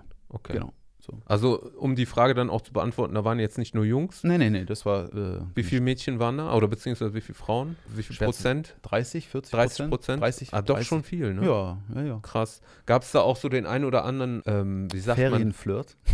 Ne, ja, das auch, aber das meinte ich jetzt nicht. Ich meinte jetzt irgendwie so einen reichen Sohn, wo der, wo der Vater den da hingeschickt hat, aber der eigentlich nichts wirklich drauf hatte oder nicht wirklich Bock hatte oder so. Äh, es gab... so viele unterschiedliche Charaktere, die da aufgekreuzt sind. Ja. Ey, da könnte man einen anderen Podcast draus machen. Okay. An, an, an Leuten, die dir da so über den Weg laufen, so an, ja. äh, in, in allen Bereichen. So. Das ist schon ein Sammelsurium von abgefahrenen Charakteren, würde ich ja. jetzt mal sagen. Ja. Aber die kamen jetzt aus, aus der ganzen Welt jetzt, ne? Mehr oder weniger. Also hauptsächlich mal aus Europa, Deutschland, Europa. Mhm. Viele, weil mhm. die Ismet da am bekanntesten war ja, oder klar, vielleicht immer noch ist. Richtet sich ja dann so. Auch na, nach seinen Kontakten, beziehungsweise nach den Leuten, die ihn kennen. Genau, genau, genau. Aber dann hinterher ist es so querbeet gewesen. Es sind tatsächlich Leute, auch Chinesen mhm. an der Schule gewesen dann bei uns, so, äh, die das gut fanden. Südamerika, Nordamerika, mhm. also Kanada, U S A, aus der Ukraine sind Leute da gewesen, aus Griechenland. Aber das ähm, waren dann bestimmt auch Leute, die es wollten. Mal so, mal so. Es gab Leute, die ja. wollten das so ein bisschen mal kennenlernen, was passiert denn da überhaupt? Es gab Leute, die wollten richtig tief rein. Es gab Leute, die waren mega lange da. Ein paar Jahre sind die da geblieben. Es gab Leute, die sind für zwei Wochen, für vier, für mhm. drei Monate gekommen. So, je nachdem. So, ich sag ja, tausend Leute, tausend Charaktere. So ja, gut. Ganz unterschiedliche äh, Ziele, ja. auch für sich selber so. Genau. Und dort hat sich quasi äh, die Liebe oder Zuneigung zueinander entwickelt? Ist das dann dort entstanden? Ja, das ist da also mehr oder weniger entstanden. Wir mochten uns äh, schon in Berlin, haben wir uns beide gut leiden können, so eigentlich viel Zeit miteinander verbracht. Aber da war, da war es einfach noch nicht so, ähm, dass da irgendwie was. Mhm. Und dann in China sind wir uns dann tatsächlich so, sind wir uns dann näher gekommen. So. Cool. Ja. Und das heißt, ähm, seid ihr dann auch, habt ihr dann auch als Team trainiert oder äh, hattet ihr dann verschiedene Richtungen? Genau, oder? Also Teile vom Training waren zusammen. Mhm. Äh, die waren einfach Grundlagen für alle. So. Ähm, eben dieses Wushu-Training, beziehungsweise also Kicks und, und Stände und sowas, da sind mhm. alle durchgegangen so. Und danach haben die, äh, konnte jeder seinen Stil machen und meine Frau macht einen, äh, macht einen anderen einen anderen Stil als ich. So, die, hauptsächlich trainiert die dieses Baguazhang, dieses Verdrehte da. Mhm. Und ich habe was ganz anderes trainiert, so. Deshalb war ich dann auch in einer anderen Gruppe, was auch gut war, dass man nicht die ganze Zeit so aufeinander rumgehangen hat. Ja. Und dann haben wir aber immer zusammen, dann sind wir danach natürlich zum Mittag gegangen zusammen und dann Nachmittagstraining wieder. Und das war so ein, so ein bisschen so ein Scheidepunkt, als ich da hingegangen bin. Ich wusste mhm. nicht genau, kann ich das? Äh, will ich das überhaupt? So. Ist das so, ähm, oder jag ich irgendeinem Traum nach, der, der überhaupt gar nicht mein Traum ist, so, sondern einfach ein Hirngespinst und sowas. Mhm. Und da war so der Knackpunkt eigentlich. Ich bin da hingegangen so mit diesem Gefühl, so ich möchte eigentlich, dass sich das hier entscheidet für mich. So. Ich habe natürlich gehofft, dass das so im Tempel so bei einer Meditation passiert, wie so eine Erscheinung. Mhm. Wie man sich das halt so, ah, jetzt weiß ich, ich bin genau richtig hier. So. Aber es war richtig so, das kam mit der Backpfeife so, pack, pack. Ja, ja das Training war brutal, Mann. Es war brutal, die Umstände waren brutal, so. Das ja, aber da hätte ja auch einer sagen können, das ist mir zu hart, oder? Das ist da haben der eine oder andere gesagt, das ist ne? ihm zu hart. Da sind auch einige wieder gegangen. So, das war hart. Das Training war von der Struktur hart. Und ich habe es mir selber nochmal an einem Punkt, so, wo ich Ich glaube, es hat bei mir so viel mit, äh, mit nicht vorhandenem Selbstvertrauen zu tun gehabt. Mhm. So viel ist bei mir so in der Schule kaputt gegangen. Unter dem, unter Regi- de, unter dem Regime unter dem der Re- Lehrer. Unter dem Regime der Lehrer, der Lise Meitner Realschule. Die gibt es ja nicht mehr, ne? Ja, ja, ich weiß. Ähm, ich war tatsächlich mal da, hab nochmal geguckt letztens. Ja. ja, genau, da gab es ja nicht mehr. Wie auch immer, auf jeden Fall ähm, ist viel von meinem Selbstvertrauen da in die, in die Brüche gegangen. Mhm. So. Im Sinne auf, kann ich Dinge. So, wenn ich mhm. was will, kann ich das oder bin, kann ich das, bin ich einfach zu dumm ja. oder äh, zu faul oder was auch immer so. Ne? Und ähm, ich habe es mir einfach dann nochmal so doppelt hart selber gegeben da, weil ich einfach an einem Punkt war, wo ich gesagt habe, so, da waren so viele Widrigkeiten von außen zu diesem Zeitpunkt mhm. in, in Wudang, die auf mich und über mich drüber gerollt sind, so von Stress mit Kollegen, die da waren auch und so, äh, die dann wieder gegangen sind, wo, ich, wo wir eigentlich gesagt haben, so hey, wir wollten eigentlich was zusammen aufbauen und so. Und Stress mit, äh, mit dem Training selber, so äh, Dingen hinterhergelaufen, wo ich gedacht habe, das geht viel schneller und es hat nicht geklappt und so. Bis mhm. zu dem Punkt, wo ich wie so ein, mir wie so ein Rennpferd so Scheuklappen aufgebaut, äh, an, aufgesetzt habe, so, wo ich mhm. gesagt habe, so ey, es ist mir egal, was hier passiert, so egal, wer was sagt, egal, von wem das kommt, so, ob das von meinem Lehrer kommt, ob das von dem kommt. Ich mache jetzt die Augen zu und marschiere hier die letzten zwei Monate durch. So. Du hast Fokus bekommen. Fokus, so richtig Eisenschmiede, sage ich mal so. Mhm. Aber dann habe ich es mir einfach so mal zwei Monate besorgt, wenn man das mal so ganz ja. plump sagen will. Und zwar so, und da kannst du vielleicht irgendwann, falls die Sachi mal mitkommt auf dem Podcast oder so, kannst du Sachi fragen, wenn wir zusammen am Mittag sind wir immer in so eine, gibt es so einen, äh, der Moslem-Nudelmann da, so, mhm. die machen so selbstgezogene Nudeln. Da sind wir jeden Mittag essen gegangen, so.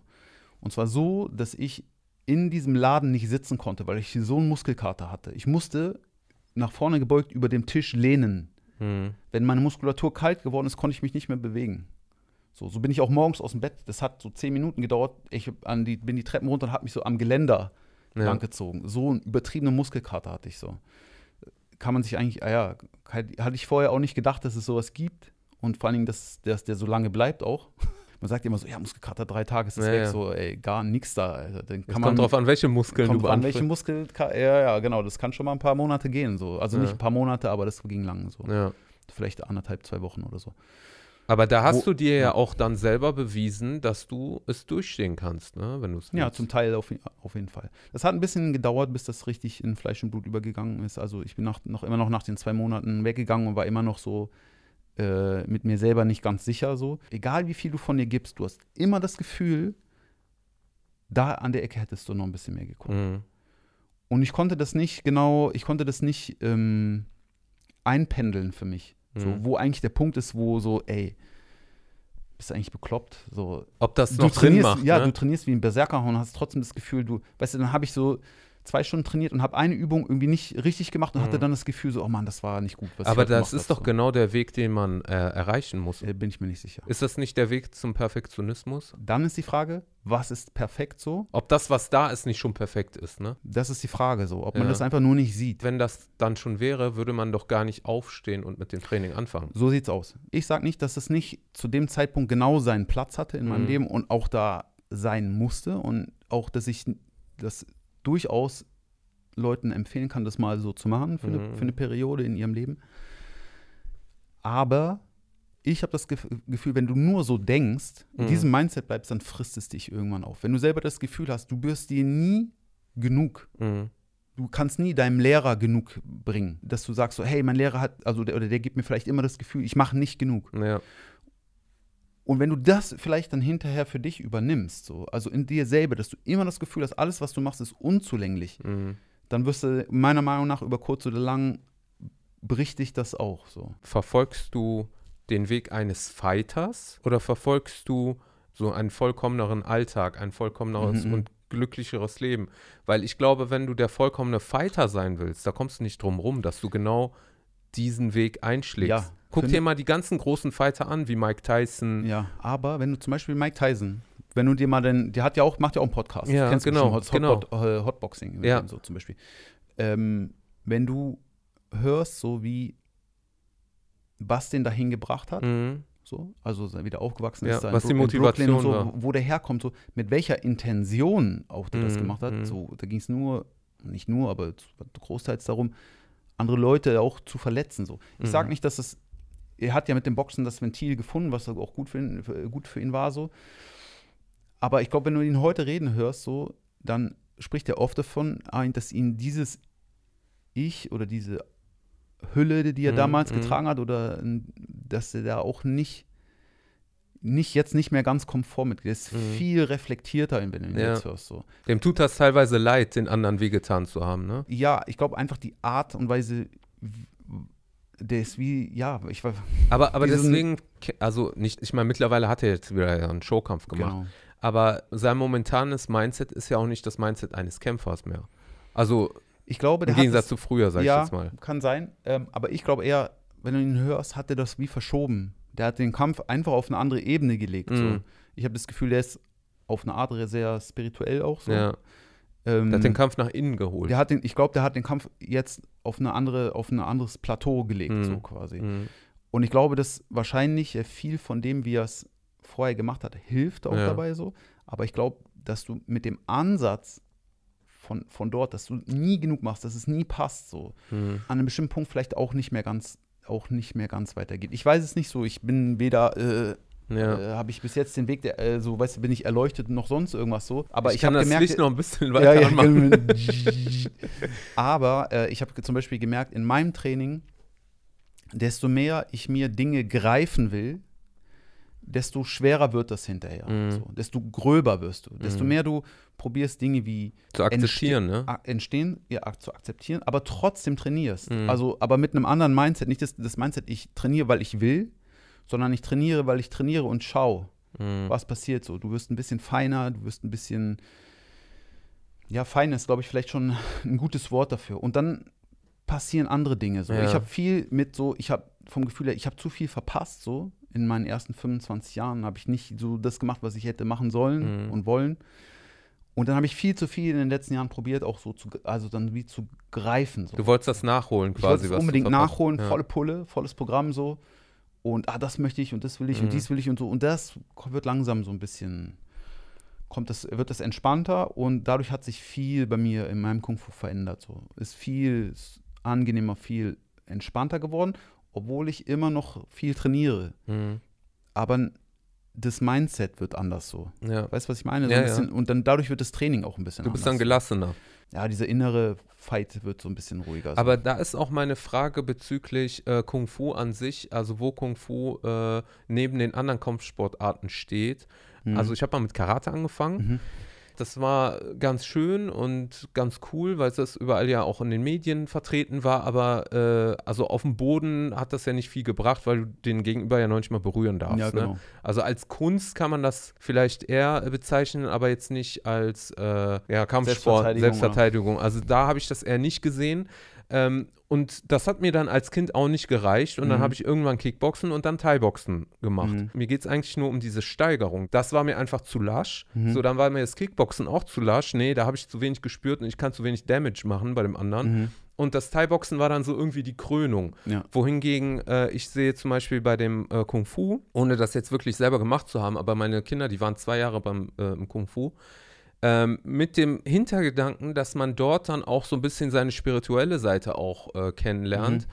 und das Ganze so im Einklang auch mit der Umwelt ist, dass es nicht wirklich nur darum geht, jetzt irgendwie den Baum da zu fällen, ne, weißt du, ich meine, den ja. Gegenüber da irgendwie unschädlich zu machen, sondern auch äh, eine Weisheit für sich, für seinen Alltag auch mitgewinnen und dass das Kämpfen nur ein Teilaspekt des Ganzen mhm. ist. Also ich habe zum Beispiel letztens mal mit einem M M A-Kämpfer äh, eine Diskussion gehabt, M M A ist äh, das Nonplusultra, weil da verbindest du alles und da machst du jeden unschädlich, mhm. egal woher der kommt. Und da halt die Frage so, würde ein Kung-Fu-Meister in einem U F C und Co. Äh, eine Chance haben? Und auf der anderen Seite, ist das überhaupt, was Kung Fu ausmacht? Boah, das ist eine krasse Frage. Ja, weil, weil das ist eine das, gute Frage, auf jeden Fall, absolut. Weil das Ding ist ja, M M A ist ja total roh. Wenn ich jetzt da ausholen würde, würde ich erstmal sagen, Kung Fu bezeichnet mal grundsätzlich alles an Kampfkunst, was aus China kommt. Dementsprechend ist das so vielseitig und mhm. hat so verschiedene Aspekte auch, weil es so viele verschiedene, das ist ja alles voll, vor allen Dingen früh auch viel so in Familien, Clans und sowas weitergegeben worden.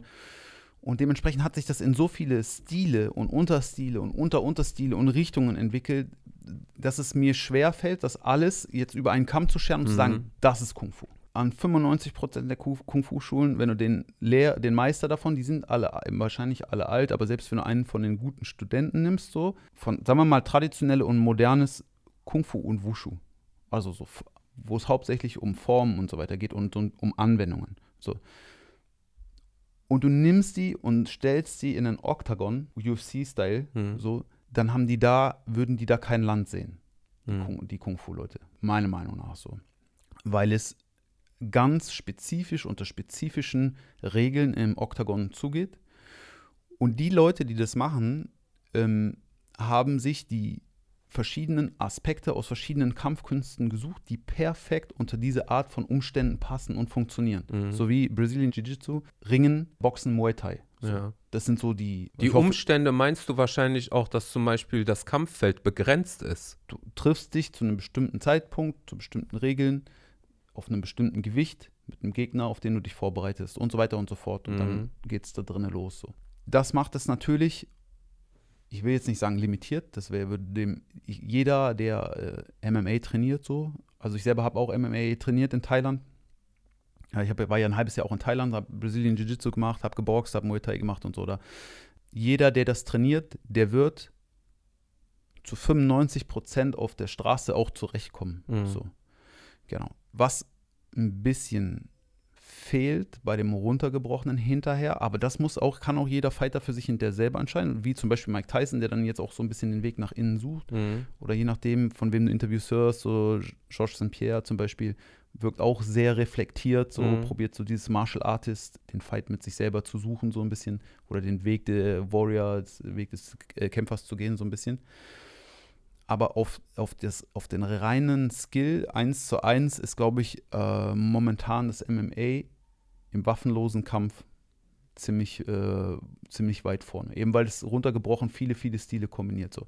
Nichtsdestotrotz hat's, kannst du zum Beispiel ähm, aus dem Kung-Fu e- war extrem gute Aspekte, könntest du da mit reinbringen. Mhm. So. Ich habe heute noch so zufälligerweise noch überlegt, wie für mich so ein perfekter Fighter im Ring aussehen würde. So. Wie, wie ich den zusammensetzen würde, mhm. wenn ich das könnte. So. Für mich wäre das immer noch ein Mix aus ganz vielen verschiedenen Dingen. So. Ich würde dem zum Beispiel äh, die, die, die Präzision der Hände von einem, von einem Boxer zum Beispiel.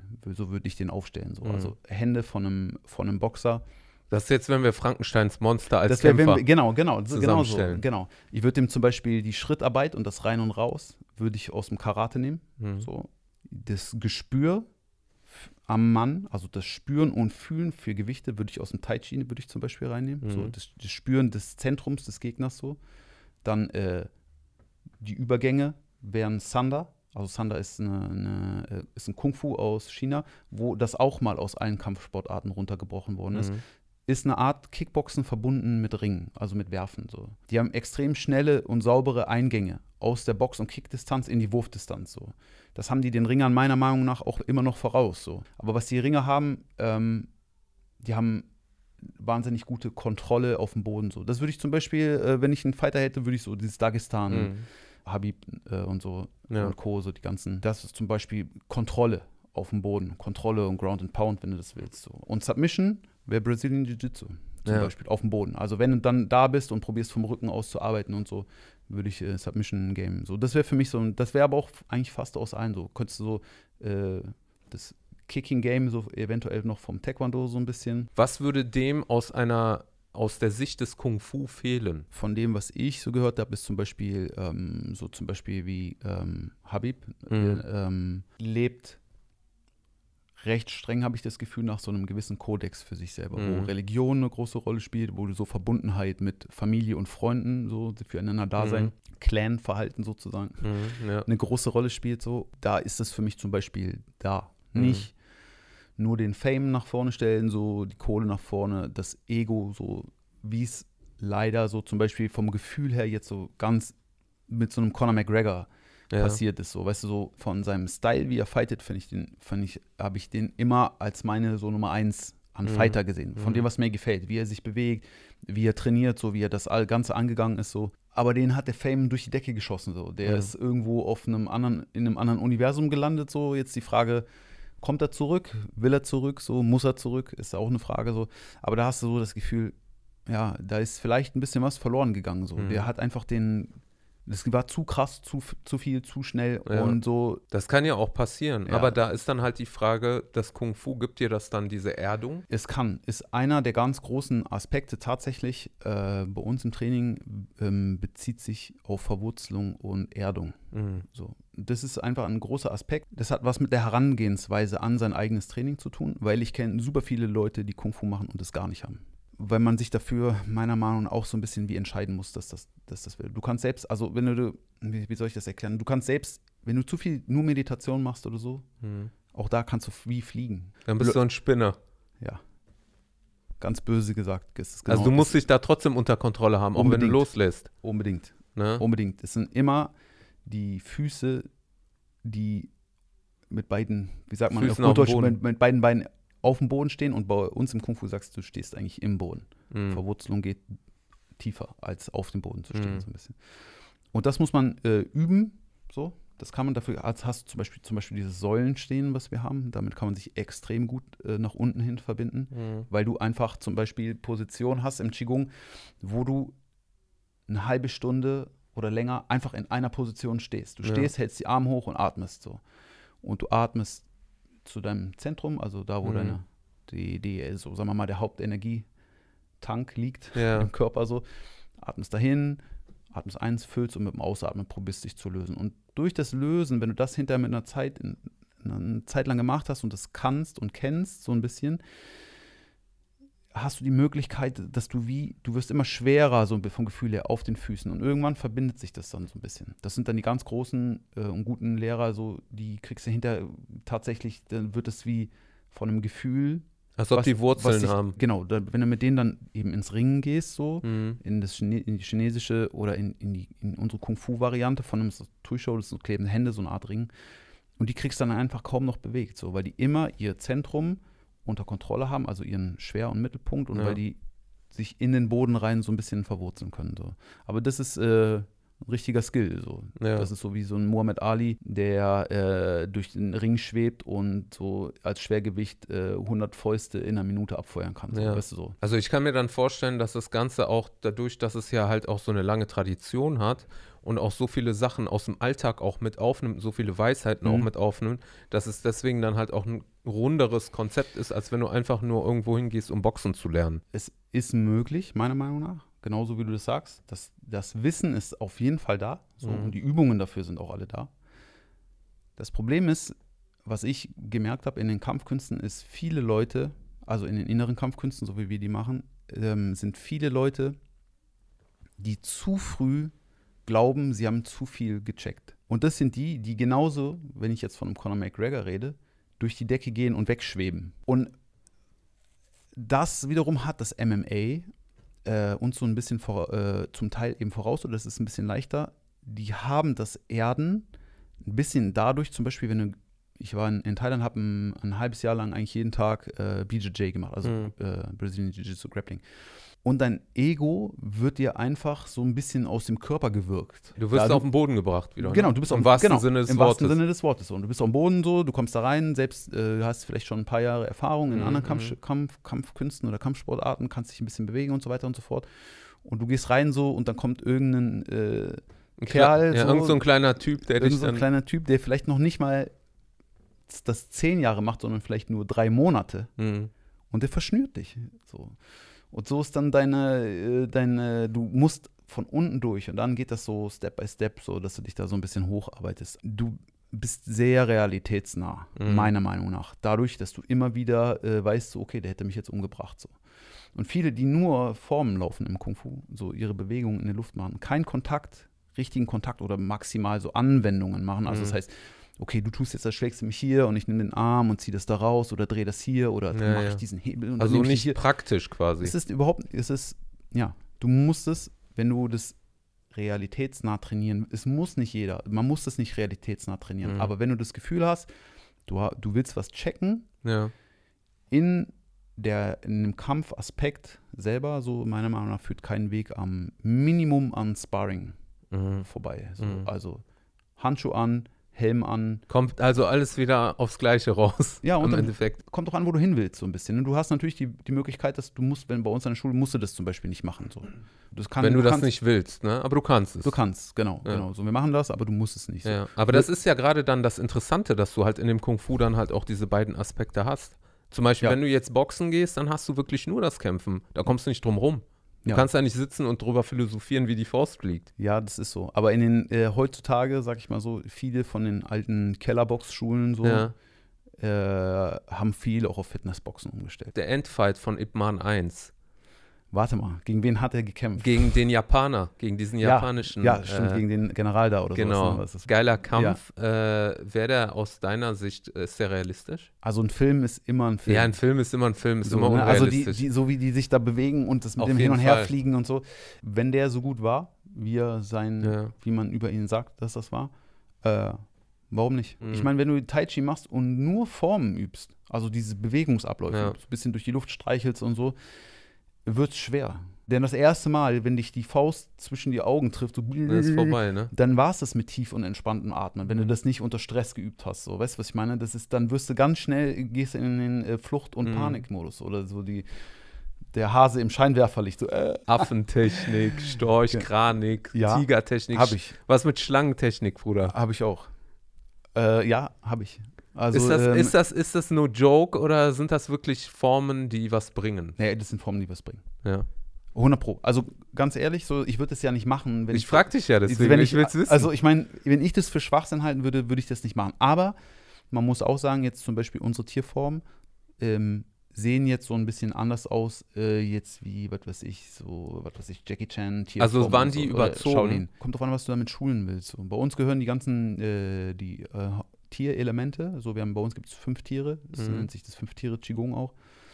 Ähm, das ist so Drache, Kranich, Tiger, ähm, Schildkröte und Schlange. Und da geht es ganz viel um Körperausrichtung und Harmonienschule, also wie schule ich meinen Körper, also wie schaffe ich das, dass sich zum Beispiel Hüfte in Harmonie mit der Schulter bewegt, mhm. wie schaffe ich es, dass Knie sich in Harmonie mit den Ellbogen bewegen oder Füße mit den Händen zusammen.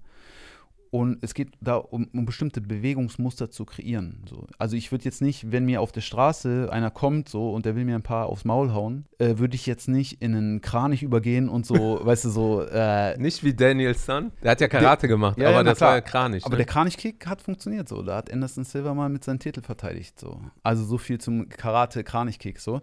Aber ich würde nicht so stehen, so. Weißt du, oh, weißt, was ich meine? Ja, so. Ja. Dann würde ich auch schauen, dass ich meine Deckung habe und dass ich da Dass schlage. Du das natürlich auch nicht dem Gegner zeigst, was du vorhast. Ne? Ja, vor allen Dingen, dass ich erstmal äh, aus, der, so aus der Distanz raus arbeite oder ich würde laufen, so je nachdem, ja. was, was wäre so. Das Prinzip ist eher eine Schulung, mhm. eine Schulung. Also da geht es ganz viel um Kanäle zu öffnen, so ein bisschen, so, also so Körpersäfte zum Fließen zu bringen und ganz spezifische Bewegungsmuster zu schulen, so. Wenn du, also bei uns sprichst du von drei äußeren Harmonien, so, die mhm. man auch braucht, also es gibt drei innere, drei äußere.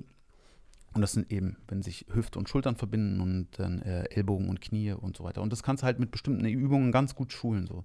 Und das zum Beispiel, meiner Meinung nach, hat äh, zum Beispiel so ein Mike Tyson übertrieben gehabt. So. Der hat mhm. für mich auch internal Boxen. So. Also aus dem Inneren raus das Arbeiten. Ja. So. Sonst wird der, hätte der niemals mit einem Meter achtzig so schlagen können, wie er geschlagen hat. So. Ja. Wenn das nicht alles verbunden ist. So.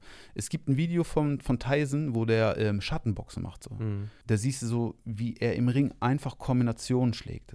Und du siehst, wie so eine Welle mhm. durch den Körper läuft. So. Wie so eine Schlange, ne? Wie eine Schlange. Und das ist zum Beispiel eins von den Prinzipien, die man bei uns probiert, auch zu schulen. So.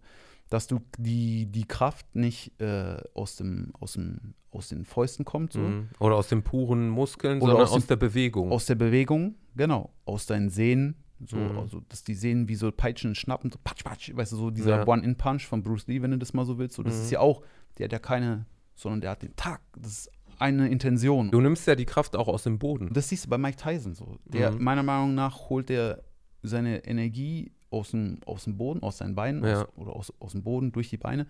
Und er hat diese Umsetzung mit der Hüfte, ist extrem bei mhm. dem. Mike Tyson spricht ja dann von, wenn er schlägt, dass er alles so mit Bad Intention macht. Böse also, Absicht. Ja, der will wehtun. So. Mhm. Und das legt er alles, das ist ja eine Intention, ist ja auch mhm. internal Arbeiten. So, du, ja. du drückst was aus, du bringst was raus. Eine Absicht. So. Eine Absicht, genau. Mhm. Wenn der dich schlägt, so, der, der schlägt dich nicht, weil er den Kampf gewinnen will, sondern der schlägt dich, weil er deine Milz oder deine Leber ja. hinter den Mond schießen will. So. Genau. Und so sehen die Schläge auch aus. So. Der hat diese Art von Brutalität Ener- ja, auch. Und ne? von Energie, ja. die der kanalisieren kann durch seine Fäuste. Mhm. So. Deshalb hat er die Leute mit, äh, er ist eins achtzig und er hat die zwei Meter zehn Leute äh, so geschlagen, dass sie einen halben Rückwärtssalto ist. Ja, fast wie Slapstick, wenn er die Leute ja. ausnockt. So, ja. ne?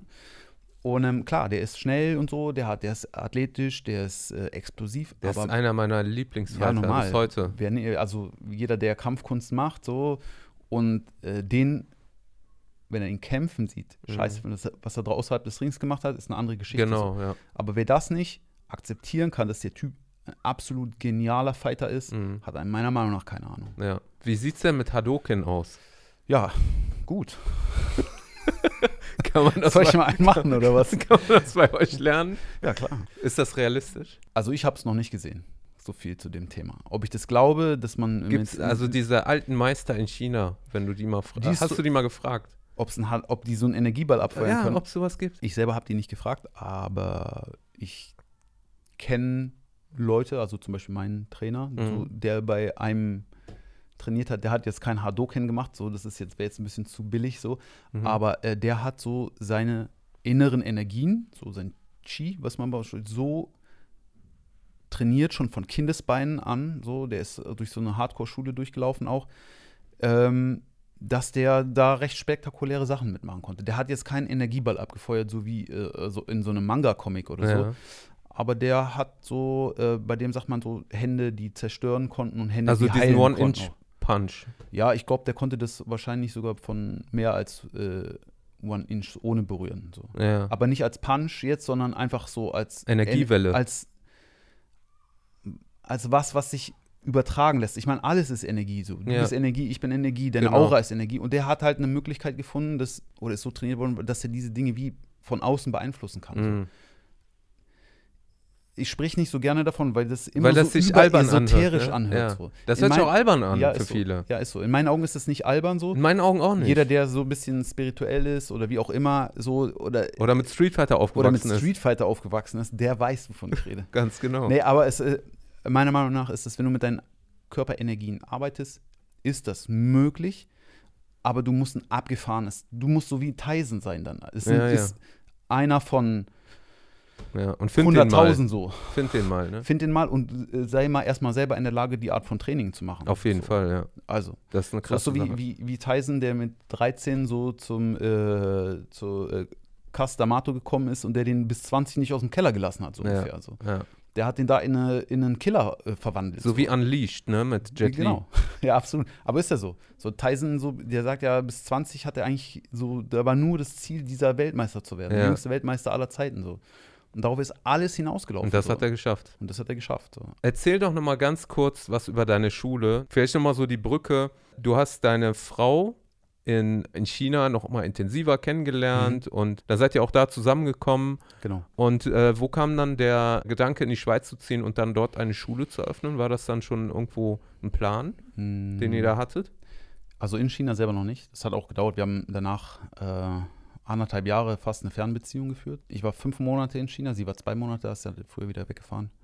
Ähm, und ich bin nach China noch, auch noch zehn Wochen nach Costa Rica gegangen, so einfach surfen. Das war so mein zweites Hobby, so, wo ich auch unbedingt noch machen wollte. So. Mhm. Danach bin ich wieder zurück nach Berlin und habe dann wieder probiert, normal zu leben da. Also in die, zurück in die Akademie rein.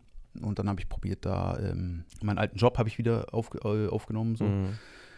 Und habe dann äh, trainiert, dachte am Anfang so, ja, voll easy, äh, lässt sich ja super locker machen. So, nach drei Wochen hatte ich so richtig, so wie sagt man, so Rock-Bottom-Style. Äh, so richtig, so richtiges Loch. Dann habe ich gedacht, ich hatte das Gefühl, ich bin eingesperrt, mich hat, man hat mich eingesperrt. So. Mhm. Ich saß dann in diesem, ich habe ja in der Pharma gearbeitet, so.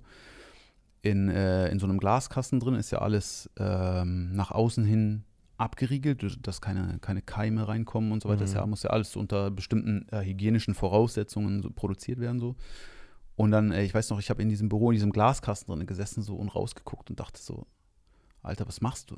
Also was machst du hier genau? Gerade so. Nach der Zeit, die du quasi draußen an der Natur und genau, in verschiedenen genau. Ländern auch äh, verbracht hast, ne? Genau, und das habe ich so äh, lange Zeit so vor mich hingeschoben und habe dann probiert, irgendwie dem Training gerecht zu werden, was ich äh, aus, in Wudang gemacht habe. Das mhm. irgendwie gehofft, dass ich das weiter aufrechterhalten kann. So. Habe aber äh, acht Stunden am Tag noch dazu gearbeitet und habe noch eine Fernbeziehung geführt, so wo ich alle drei Wochen in die Schweiz gefahren bin, beziehungsweise Sachi ist dann, wir haben immer so alle zwei bis drei Wochen, ist entweder sie gekommen oder ich, mhm. äh, bin in die Schweiz gefahren. Dann hatte ich irgendwann im Sommer so einen richtigen, fast wie einen Burnout. Mhm. Da habe ich so viel gemacht, ich wollte, habe gleichzeitig angefangen, äh, eben in Berlin an einer äh, M M A-Schule äh, noch Kickboxen und Grappling zu machen, so.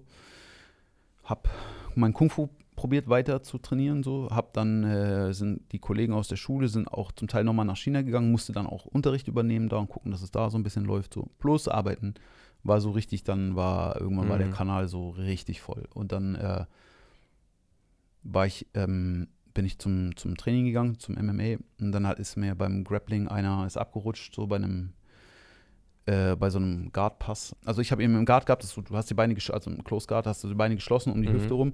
Der hat das geöffnet und wollte dann mit dem Knie drüber sliden. So. Mhm. Und ich habe den irgendwie aufgehoben, also so hoch bekommen.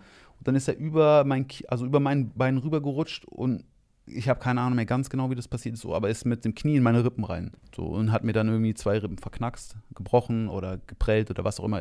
Bei Rippen spielt es keine so eine Riesenrolle. Da habe ich über, also hab ich, konnte ich, da ging dann nichts mehr so. Da konnte ich nicht mehr schlafen, nicht mehr dies, so. Und dann ähm, habe ich mich krank schreiben lassen, zwei Wochen. Und bin dann nach, äh, in die Schweiz zu Sachi gefahren hinterher. So nach einer Woche habe ich gedacht, ob ich jetzt hier rumhänge, verletzt oder fahre ich doch eine Woche dahin. So. Und dann hatten wir so ein Gespräch, wo wir dann irgendwie bei ihr auf dem Balkon gesessen haben in der Wohnung. Und dann habe ich gesagt, Mann, ich weiß nicht, was ich machen soll. Da war ich richtig äh, geknickt so. Und dann meinte sie so, hey, ähm, was willst du machen? So, was willst du machen? Mhm. Und ich so, Mann, keine Ahnung. Ich würde am liebsten wahrscheinlich Kung-Fu machen nur noch. So. Und dann meinte sie so, ja, mh, na dann, was brauchst du, um das machen zu können? Und dann meinte ich so, meinte ich so wie, wie meinst du das so? Ja, meinte ich, ja, was, was bräuchtest du, da, um das machen zu können? Und dann habe ich gesagt, ja, keine Ahnung, ich müsste nochmal drei Jahre nach China. Und dann, dann meinte die so, drei Jahre sind mir ein bisschen zu viel, aber zwei Jahre kannst du gehen. Und dann habe ich so gesessen, dann meinte ich so, wie meinst du das? Ja, dann meinte sie so, ja, von meiner Seite aus kannst du zwei Jahre gehen so. Und dann hat sie gesagt, probiert sie mitzukommen, noch für, wenigstens für ein, für ein Jahr oder so. Mhm. Und dann habe ich so, ich so, wie meinst du denn, also so, weißt du, so äh, fünfzehn Jahre nonstop gearbeitet, so ein bisschen. Mm-hmm. Und dann wie jetzt kündigen und dann in die Schweiz kommen oder was, oder wie, oder weißt du, so. Und dann äh, hat sie gesagt, ja, also wenn du, warum machst du das denn nicht? Ja, habe ich gedacht, so, ja, keine, keine Ahnung, vielleicht bin ich schon zu alt oder so. Mm-hmm. Ne, ich glaube, wie alt war ich denn da? Ja, so fünfunddreißig oder so. In den Disney Club kommst du dann nicht mehr. Nee, absolut. Ja, vor allen Dingen dann so diese Idee zu haben, dann äh, so alles auf Kampfkunst zu setzen. Ja. Also alles so. Alles auf eine Karte, ne? Alles auf eine Karte so. Dann zu sagen, so ich mach's so und ich probiere das durchzuziehen. Ja, aber du hast ja dann einen richtigen Partner dann gehabt. Und zwei Jahre. Ja, ja, klar, natürlich, aber trotzdem so auch da, die, wir, wir hatten Fernbeziehungen halt ja, so. Ja. Ne? Du weißt ja auch nicht alles so, unsicher, hey, ne? Alles ist so, wie kommen wir klar, wenn wir tatsächlich so mal geballt mhm. so auf einem. Und dann äh, habe ich irgendwie, habe ich dann gesagt, okay, ich mach's. Und in dem Moment, wo ich mich entschieden habe, das zu machen, ich sagte, da sind wieder die Räder der, des Schicksals in Bewegung ja, gekommen. Ja. So. Und dann ist es so wie, also mit dem Job, die haben dann wieder in Berlin zugemacht, sind wieder zurück nach Leverkusen gegangen. Mhm. Die gleiche Story, Mann. Nur andersrum. Nur in die andere Richtung. Und dann war natürlich klar so, wenn die gehen, probieren die immer Leute loszuwerden. So. Das heißt, ja. es gibt immer Programme, wo Abfindungen gezahlt werden. So. Ja. Habe ich tatsächlich genau so viel Geld äh, bekommen, wie ich brauchte, um diesen Trip zu machen, mhm. dadurch, dass ich gegangen bin. Und dann war so klar, okay, das ist gut. So. Aber ja. vorher hatte ich natürlich schon so, ich hatte schon so Nächte, wo ich dann aufgewacht bin und dachte so, Alter, du bist ja wahnsinnig, ey. Was ja. machst du, wenn du dich verletzt? So. Und dann hast du keinen Job mehr, trennst dich dann deine Frau, also deine Freundin trennt sich dann eventuell von dir, so kannst keinen Kung Fu mehr machen. Du bist ja kein Jackie Chan, der das mit acht anfängt oder mit zehn ja, oder ja. so, weißt du so. Jetzt probierst du irgendwie mit fünfunddreißig noch Kung-Fu-Meister zu werden oder was so, weil das Level war ja definitiv noch nicht da so zu mhm. der Zeit, auch nicht das Level, um eine eigene Schule aufzubauen, ja. also von meiner Empfindung her auf jeden Fall so. Ne? Also dann bist du wieder zwei Jahre nach China gegangen? Ja, dann bin ich, sind wir zusammen neun Monate erstmal gegangen, mhm. nach Wudang, wieder zu Ismet an die Schule und dann ähm, sind wir von da aus zusammen nochmal sechs Wochen nach Bali, haben wir diesen Urlaub nochmal zum, zum Schluss gemacht, dann ist sie nach äh, in die Schweiz zurück. Mhm. Und ich bin von Bali aus nach Thailand gegangen und war dann sechs, sieben Monate in Thailand noch. An so einer riesen M M A-Schule, mhm. äh, Phuket Top Team, auch nochmal da, so Shoutout. Das war auch eine ziemlich intensive Zeit so. Ja. Aber dann halt ging alles ums Grappling, so das war das Hauptthema, aber dann habe ich noch viel Boxen gemacht da, also vor allen Dingen viel Privatstunden Boxen. Von da aus bin ich nochmal sechs Monate dann nach China gegangen. Da waren wir dann in Hainan, also Ismet ist nochmal umgezogen, von Wudang weg nach Hainan, ist so eine Tropeninsel da. Und das war auch nochmal eine ziemlich äh, intensive Zeit da. Also. Mhm. Und dann bin ich zurück in die Schweiz. So zwanzig fünfzehn haben wir mit der Schule angefangen, dann war das so Ende zwanzig vierzehn oder so, glaube ich, müsste das gewesen sein, genau. Dann hatte ich so mit arbeitsamtmäßig hier noch so ein bisschen, äh, ich hatte das Arbeitslosengeld mir dann nicht auszahlen lassen, hatte dann noch irgendwie Anspruch, das zu nehmen.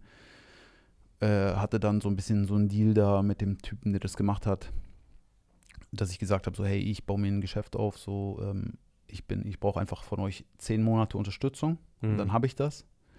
aber in der Zeit, äh, lasst mir die Zeit, dass ich mich nicht irgendwie so, weil du musst ja eigentlich da sein und äh, dir tausend Bewerbungen schreiben. So. Du mhm. musst ja alle, was weiß ich, jeden Monat drei Bewerbungen oder so abgeschickt haben. Ja. Und dann du musst, musst stramm stehen, ne, für die. Du musst stramm stehen, so, genau. Und, ähm, aber dadurch, dass es kein Hartz war, also kein Hartz vier, mhm. äh, sondern das Arbeitslosengeld zwei oder wie das, das oder Arbeitslosengeld, keine nee, Ahnung, Arbeitslosengeld eins. Arbeitslosengeld eins, genau. genau. War das wohl im Rahmen der Möglichkeiten. So, das war ziemlich, ich muss sagen, also man motzt ja immer viel über das Arbeitsamt und so, aber das war echt korrekt so. Also mhm. der hat mich so nach einem, nach vier Monaten, hat er mir nochmal einen Brief geschrieben, mich nochmal vorgeladen, so, wenn man mhm. das so will. Dann bin ich dann aufgetaucht, dann habe ich ihm das alles gezeigt, was ich bis dahin gemacht habe und so. Und das ist bis da und dahin dann auf jeden Fall auch funktioniert so. Und dann also war das, du hattest einen Businessplan quasi für die Kung-Fu-Schule genau, in der Schweiz. Genau, so mehr oder weniger. Ja. Also ich bin nicht ohne Plan dahin gegangen. Ja. So, ich habe schon gesagt, so, hey, das und das steht an, das und das habe ich jetzt mhm. gemacht. So. Und das war für den in Ordnung, mhm. so muss man sagen. Der hat mir keinen Stress gemacht. So. Das war ziemlich äh, okay. Das heißt, eure Schule, die gibt es seit wann? Seit zwanzig fünfzehn? Ja, Sommer, Ende Anfang Herbst, so zwanzig fünfzehn. Und die betreibt ihr zu zweit? Genau. Du hast erzählt, da sind ungefähr fünfunddreißig Kinder und Erwachsene, wie viel? Vor Corona waren wir so, was weiß ich, dreiundzwanzig, vierundzwanzig, fünfundzwanzig so. Ist nicht so viel. Ja, also, also roundabout vielleicht sechzig Leute. Ja, so genau. Dann habe ja. ich noch so, äh, also jetzt sind es weniger. Nach Corona, Corona haben sich leider, äh, weil für alle so ein bisschen auch nicht ganz so leicht so. Und ich habe zwar Online-Training gemacht und so, aber es waren, haben sich schon auch ein paar abgemeldet. Ja, ist klar. In der Zeit, ne? Ja, wie das halt so ist.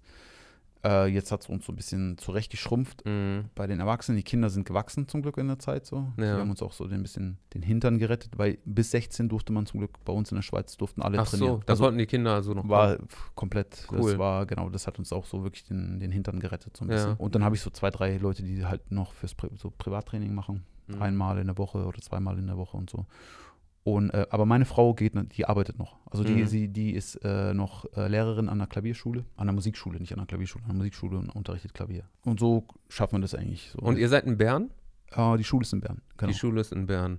Vielleicht machst du hier nochmal äh, ein bisschen Werbung, wo eure Schule ist, wie man da hinkommt. Also unsere Schule findet ihr in Bern auf der Willeringstraße. Altes W I F A C-Gebäude, wo es sich lohnt, mal vorbeizukommen, mal Hallo zu sagen. Und mal ein Probetraining mitzu- äh, mitzumachen. Du hast gesagt, Social Media bist jetzt nicht so äh, vertreten. Ähm, ähm, hast ja, du trotzdem noch was für mich, was ich dir unten reinblende, damit äh, jemand, der dich sucht, auch äh, dich kannst, findet? Du kannst unsere Homepage draufstellen. Ja. Ist äh, w w w punkt w d p schweiz punkt com. Und es gibt uns auf Facebook. Ich bin einfach nicht der, der äh, so Der, permanenter der so aktiv, aktiv ist. ist so. Also man findet, ich, ich poste so aktuelle Sachen aus der Schule im Sinne von, äh, was so ansteht, so Seminare ja. und hier und da mal ein Video. Äh, Aber kannst ja Insta doch auch machen. Und dann verknüpfst du die zwei ja, Posts auf Insta, das jetzt, kommt dazu da auch. Ja, ich habe es jetzt mal probiert, es hat nicht geklappt, dann habe ich es aufgegeben. Ja, ich zeig dir das nachher. Das ist gut. Ne? Und dann verlinke ich auch sein neues Insta da rein. Genau. Coole Sache. Ja, genau. äh, wie sieht es denn aus eigentlich in der Schweiz, wenn ich jetzt Ricola schreie? Ist das rassistisch? Ja. Wahrscheinlich. Echt? Ja.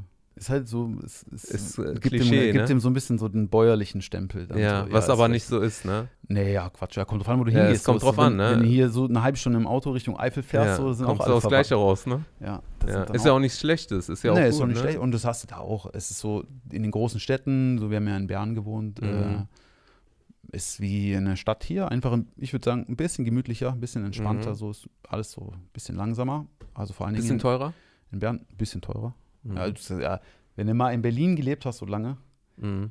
so, und da weißt du, wie die Preise sind, wenn du essen gehst, so, dann gehst du in die Schweiz und bestellst erstmal Essen, so, dann fühlst du dich, als hätte dich einer überfallen. Ey. Krass.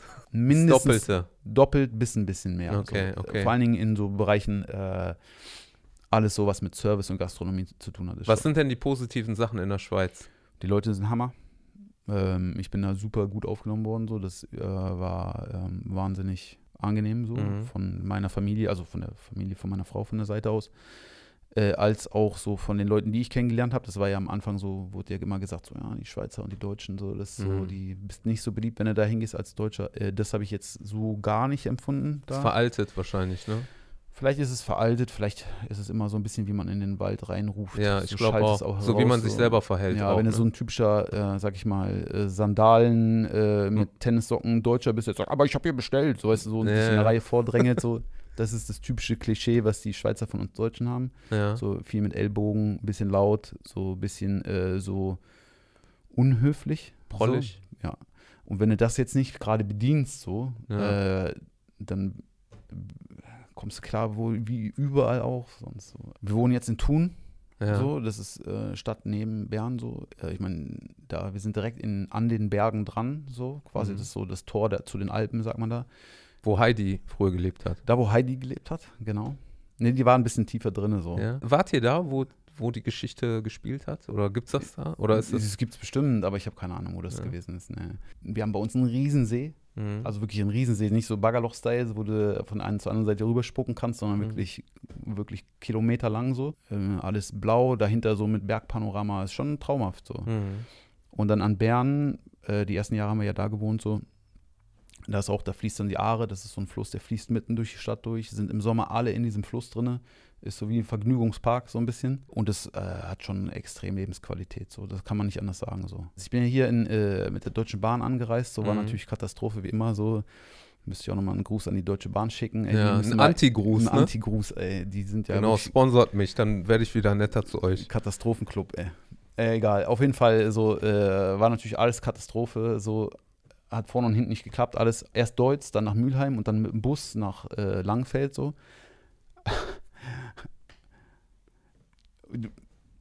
Also schon krass, ey, wenn du mal so lange Jahre nicht mehr da warst, so ja. in Hotspots, so ey, was dir da für Menschen über den Weg laufen, so, also krass. Jetzt hör aber auf, ehre deine Wurzeln.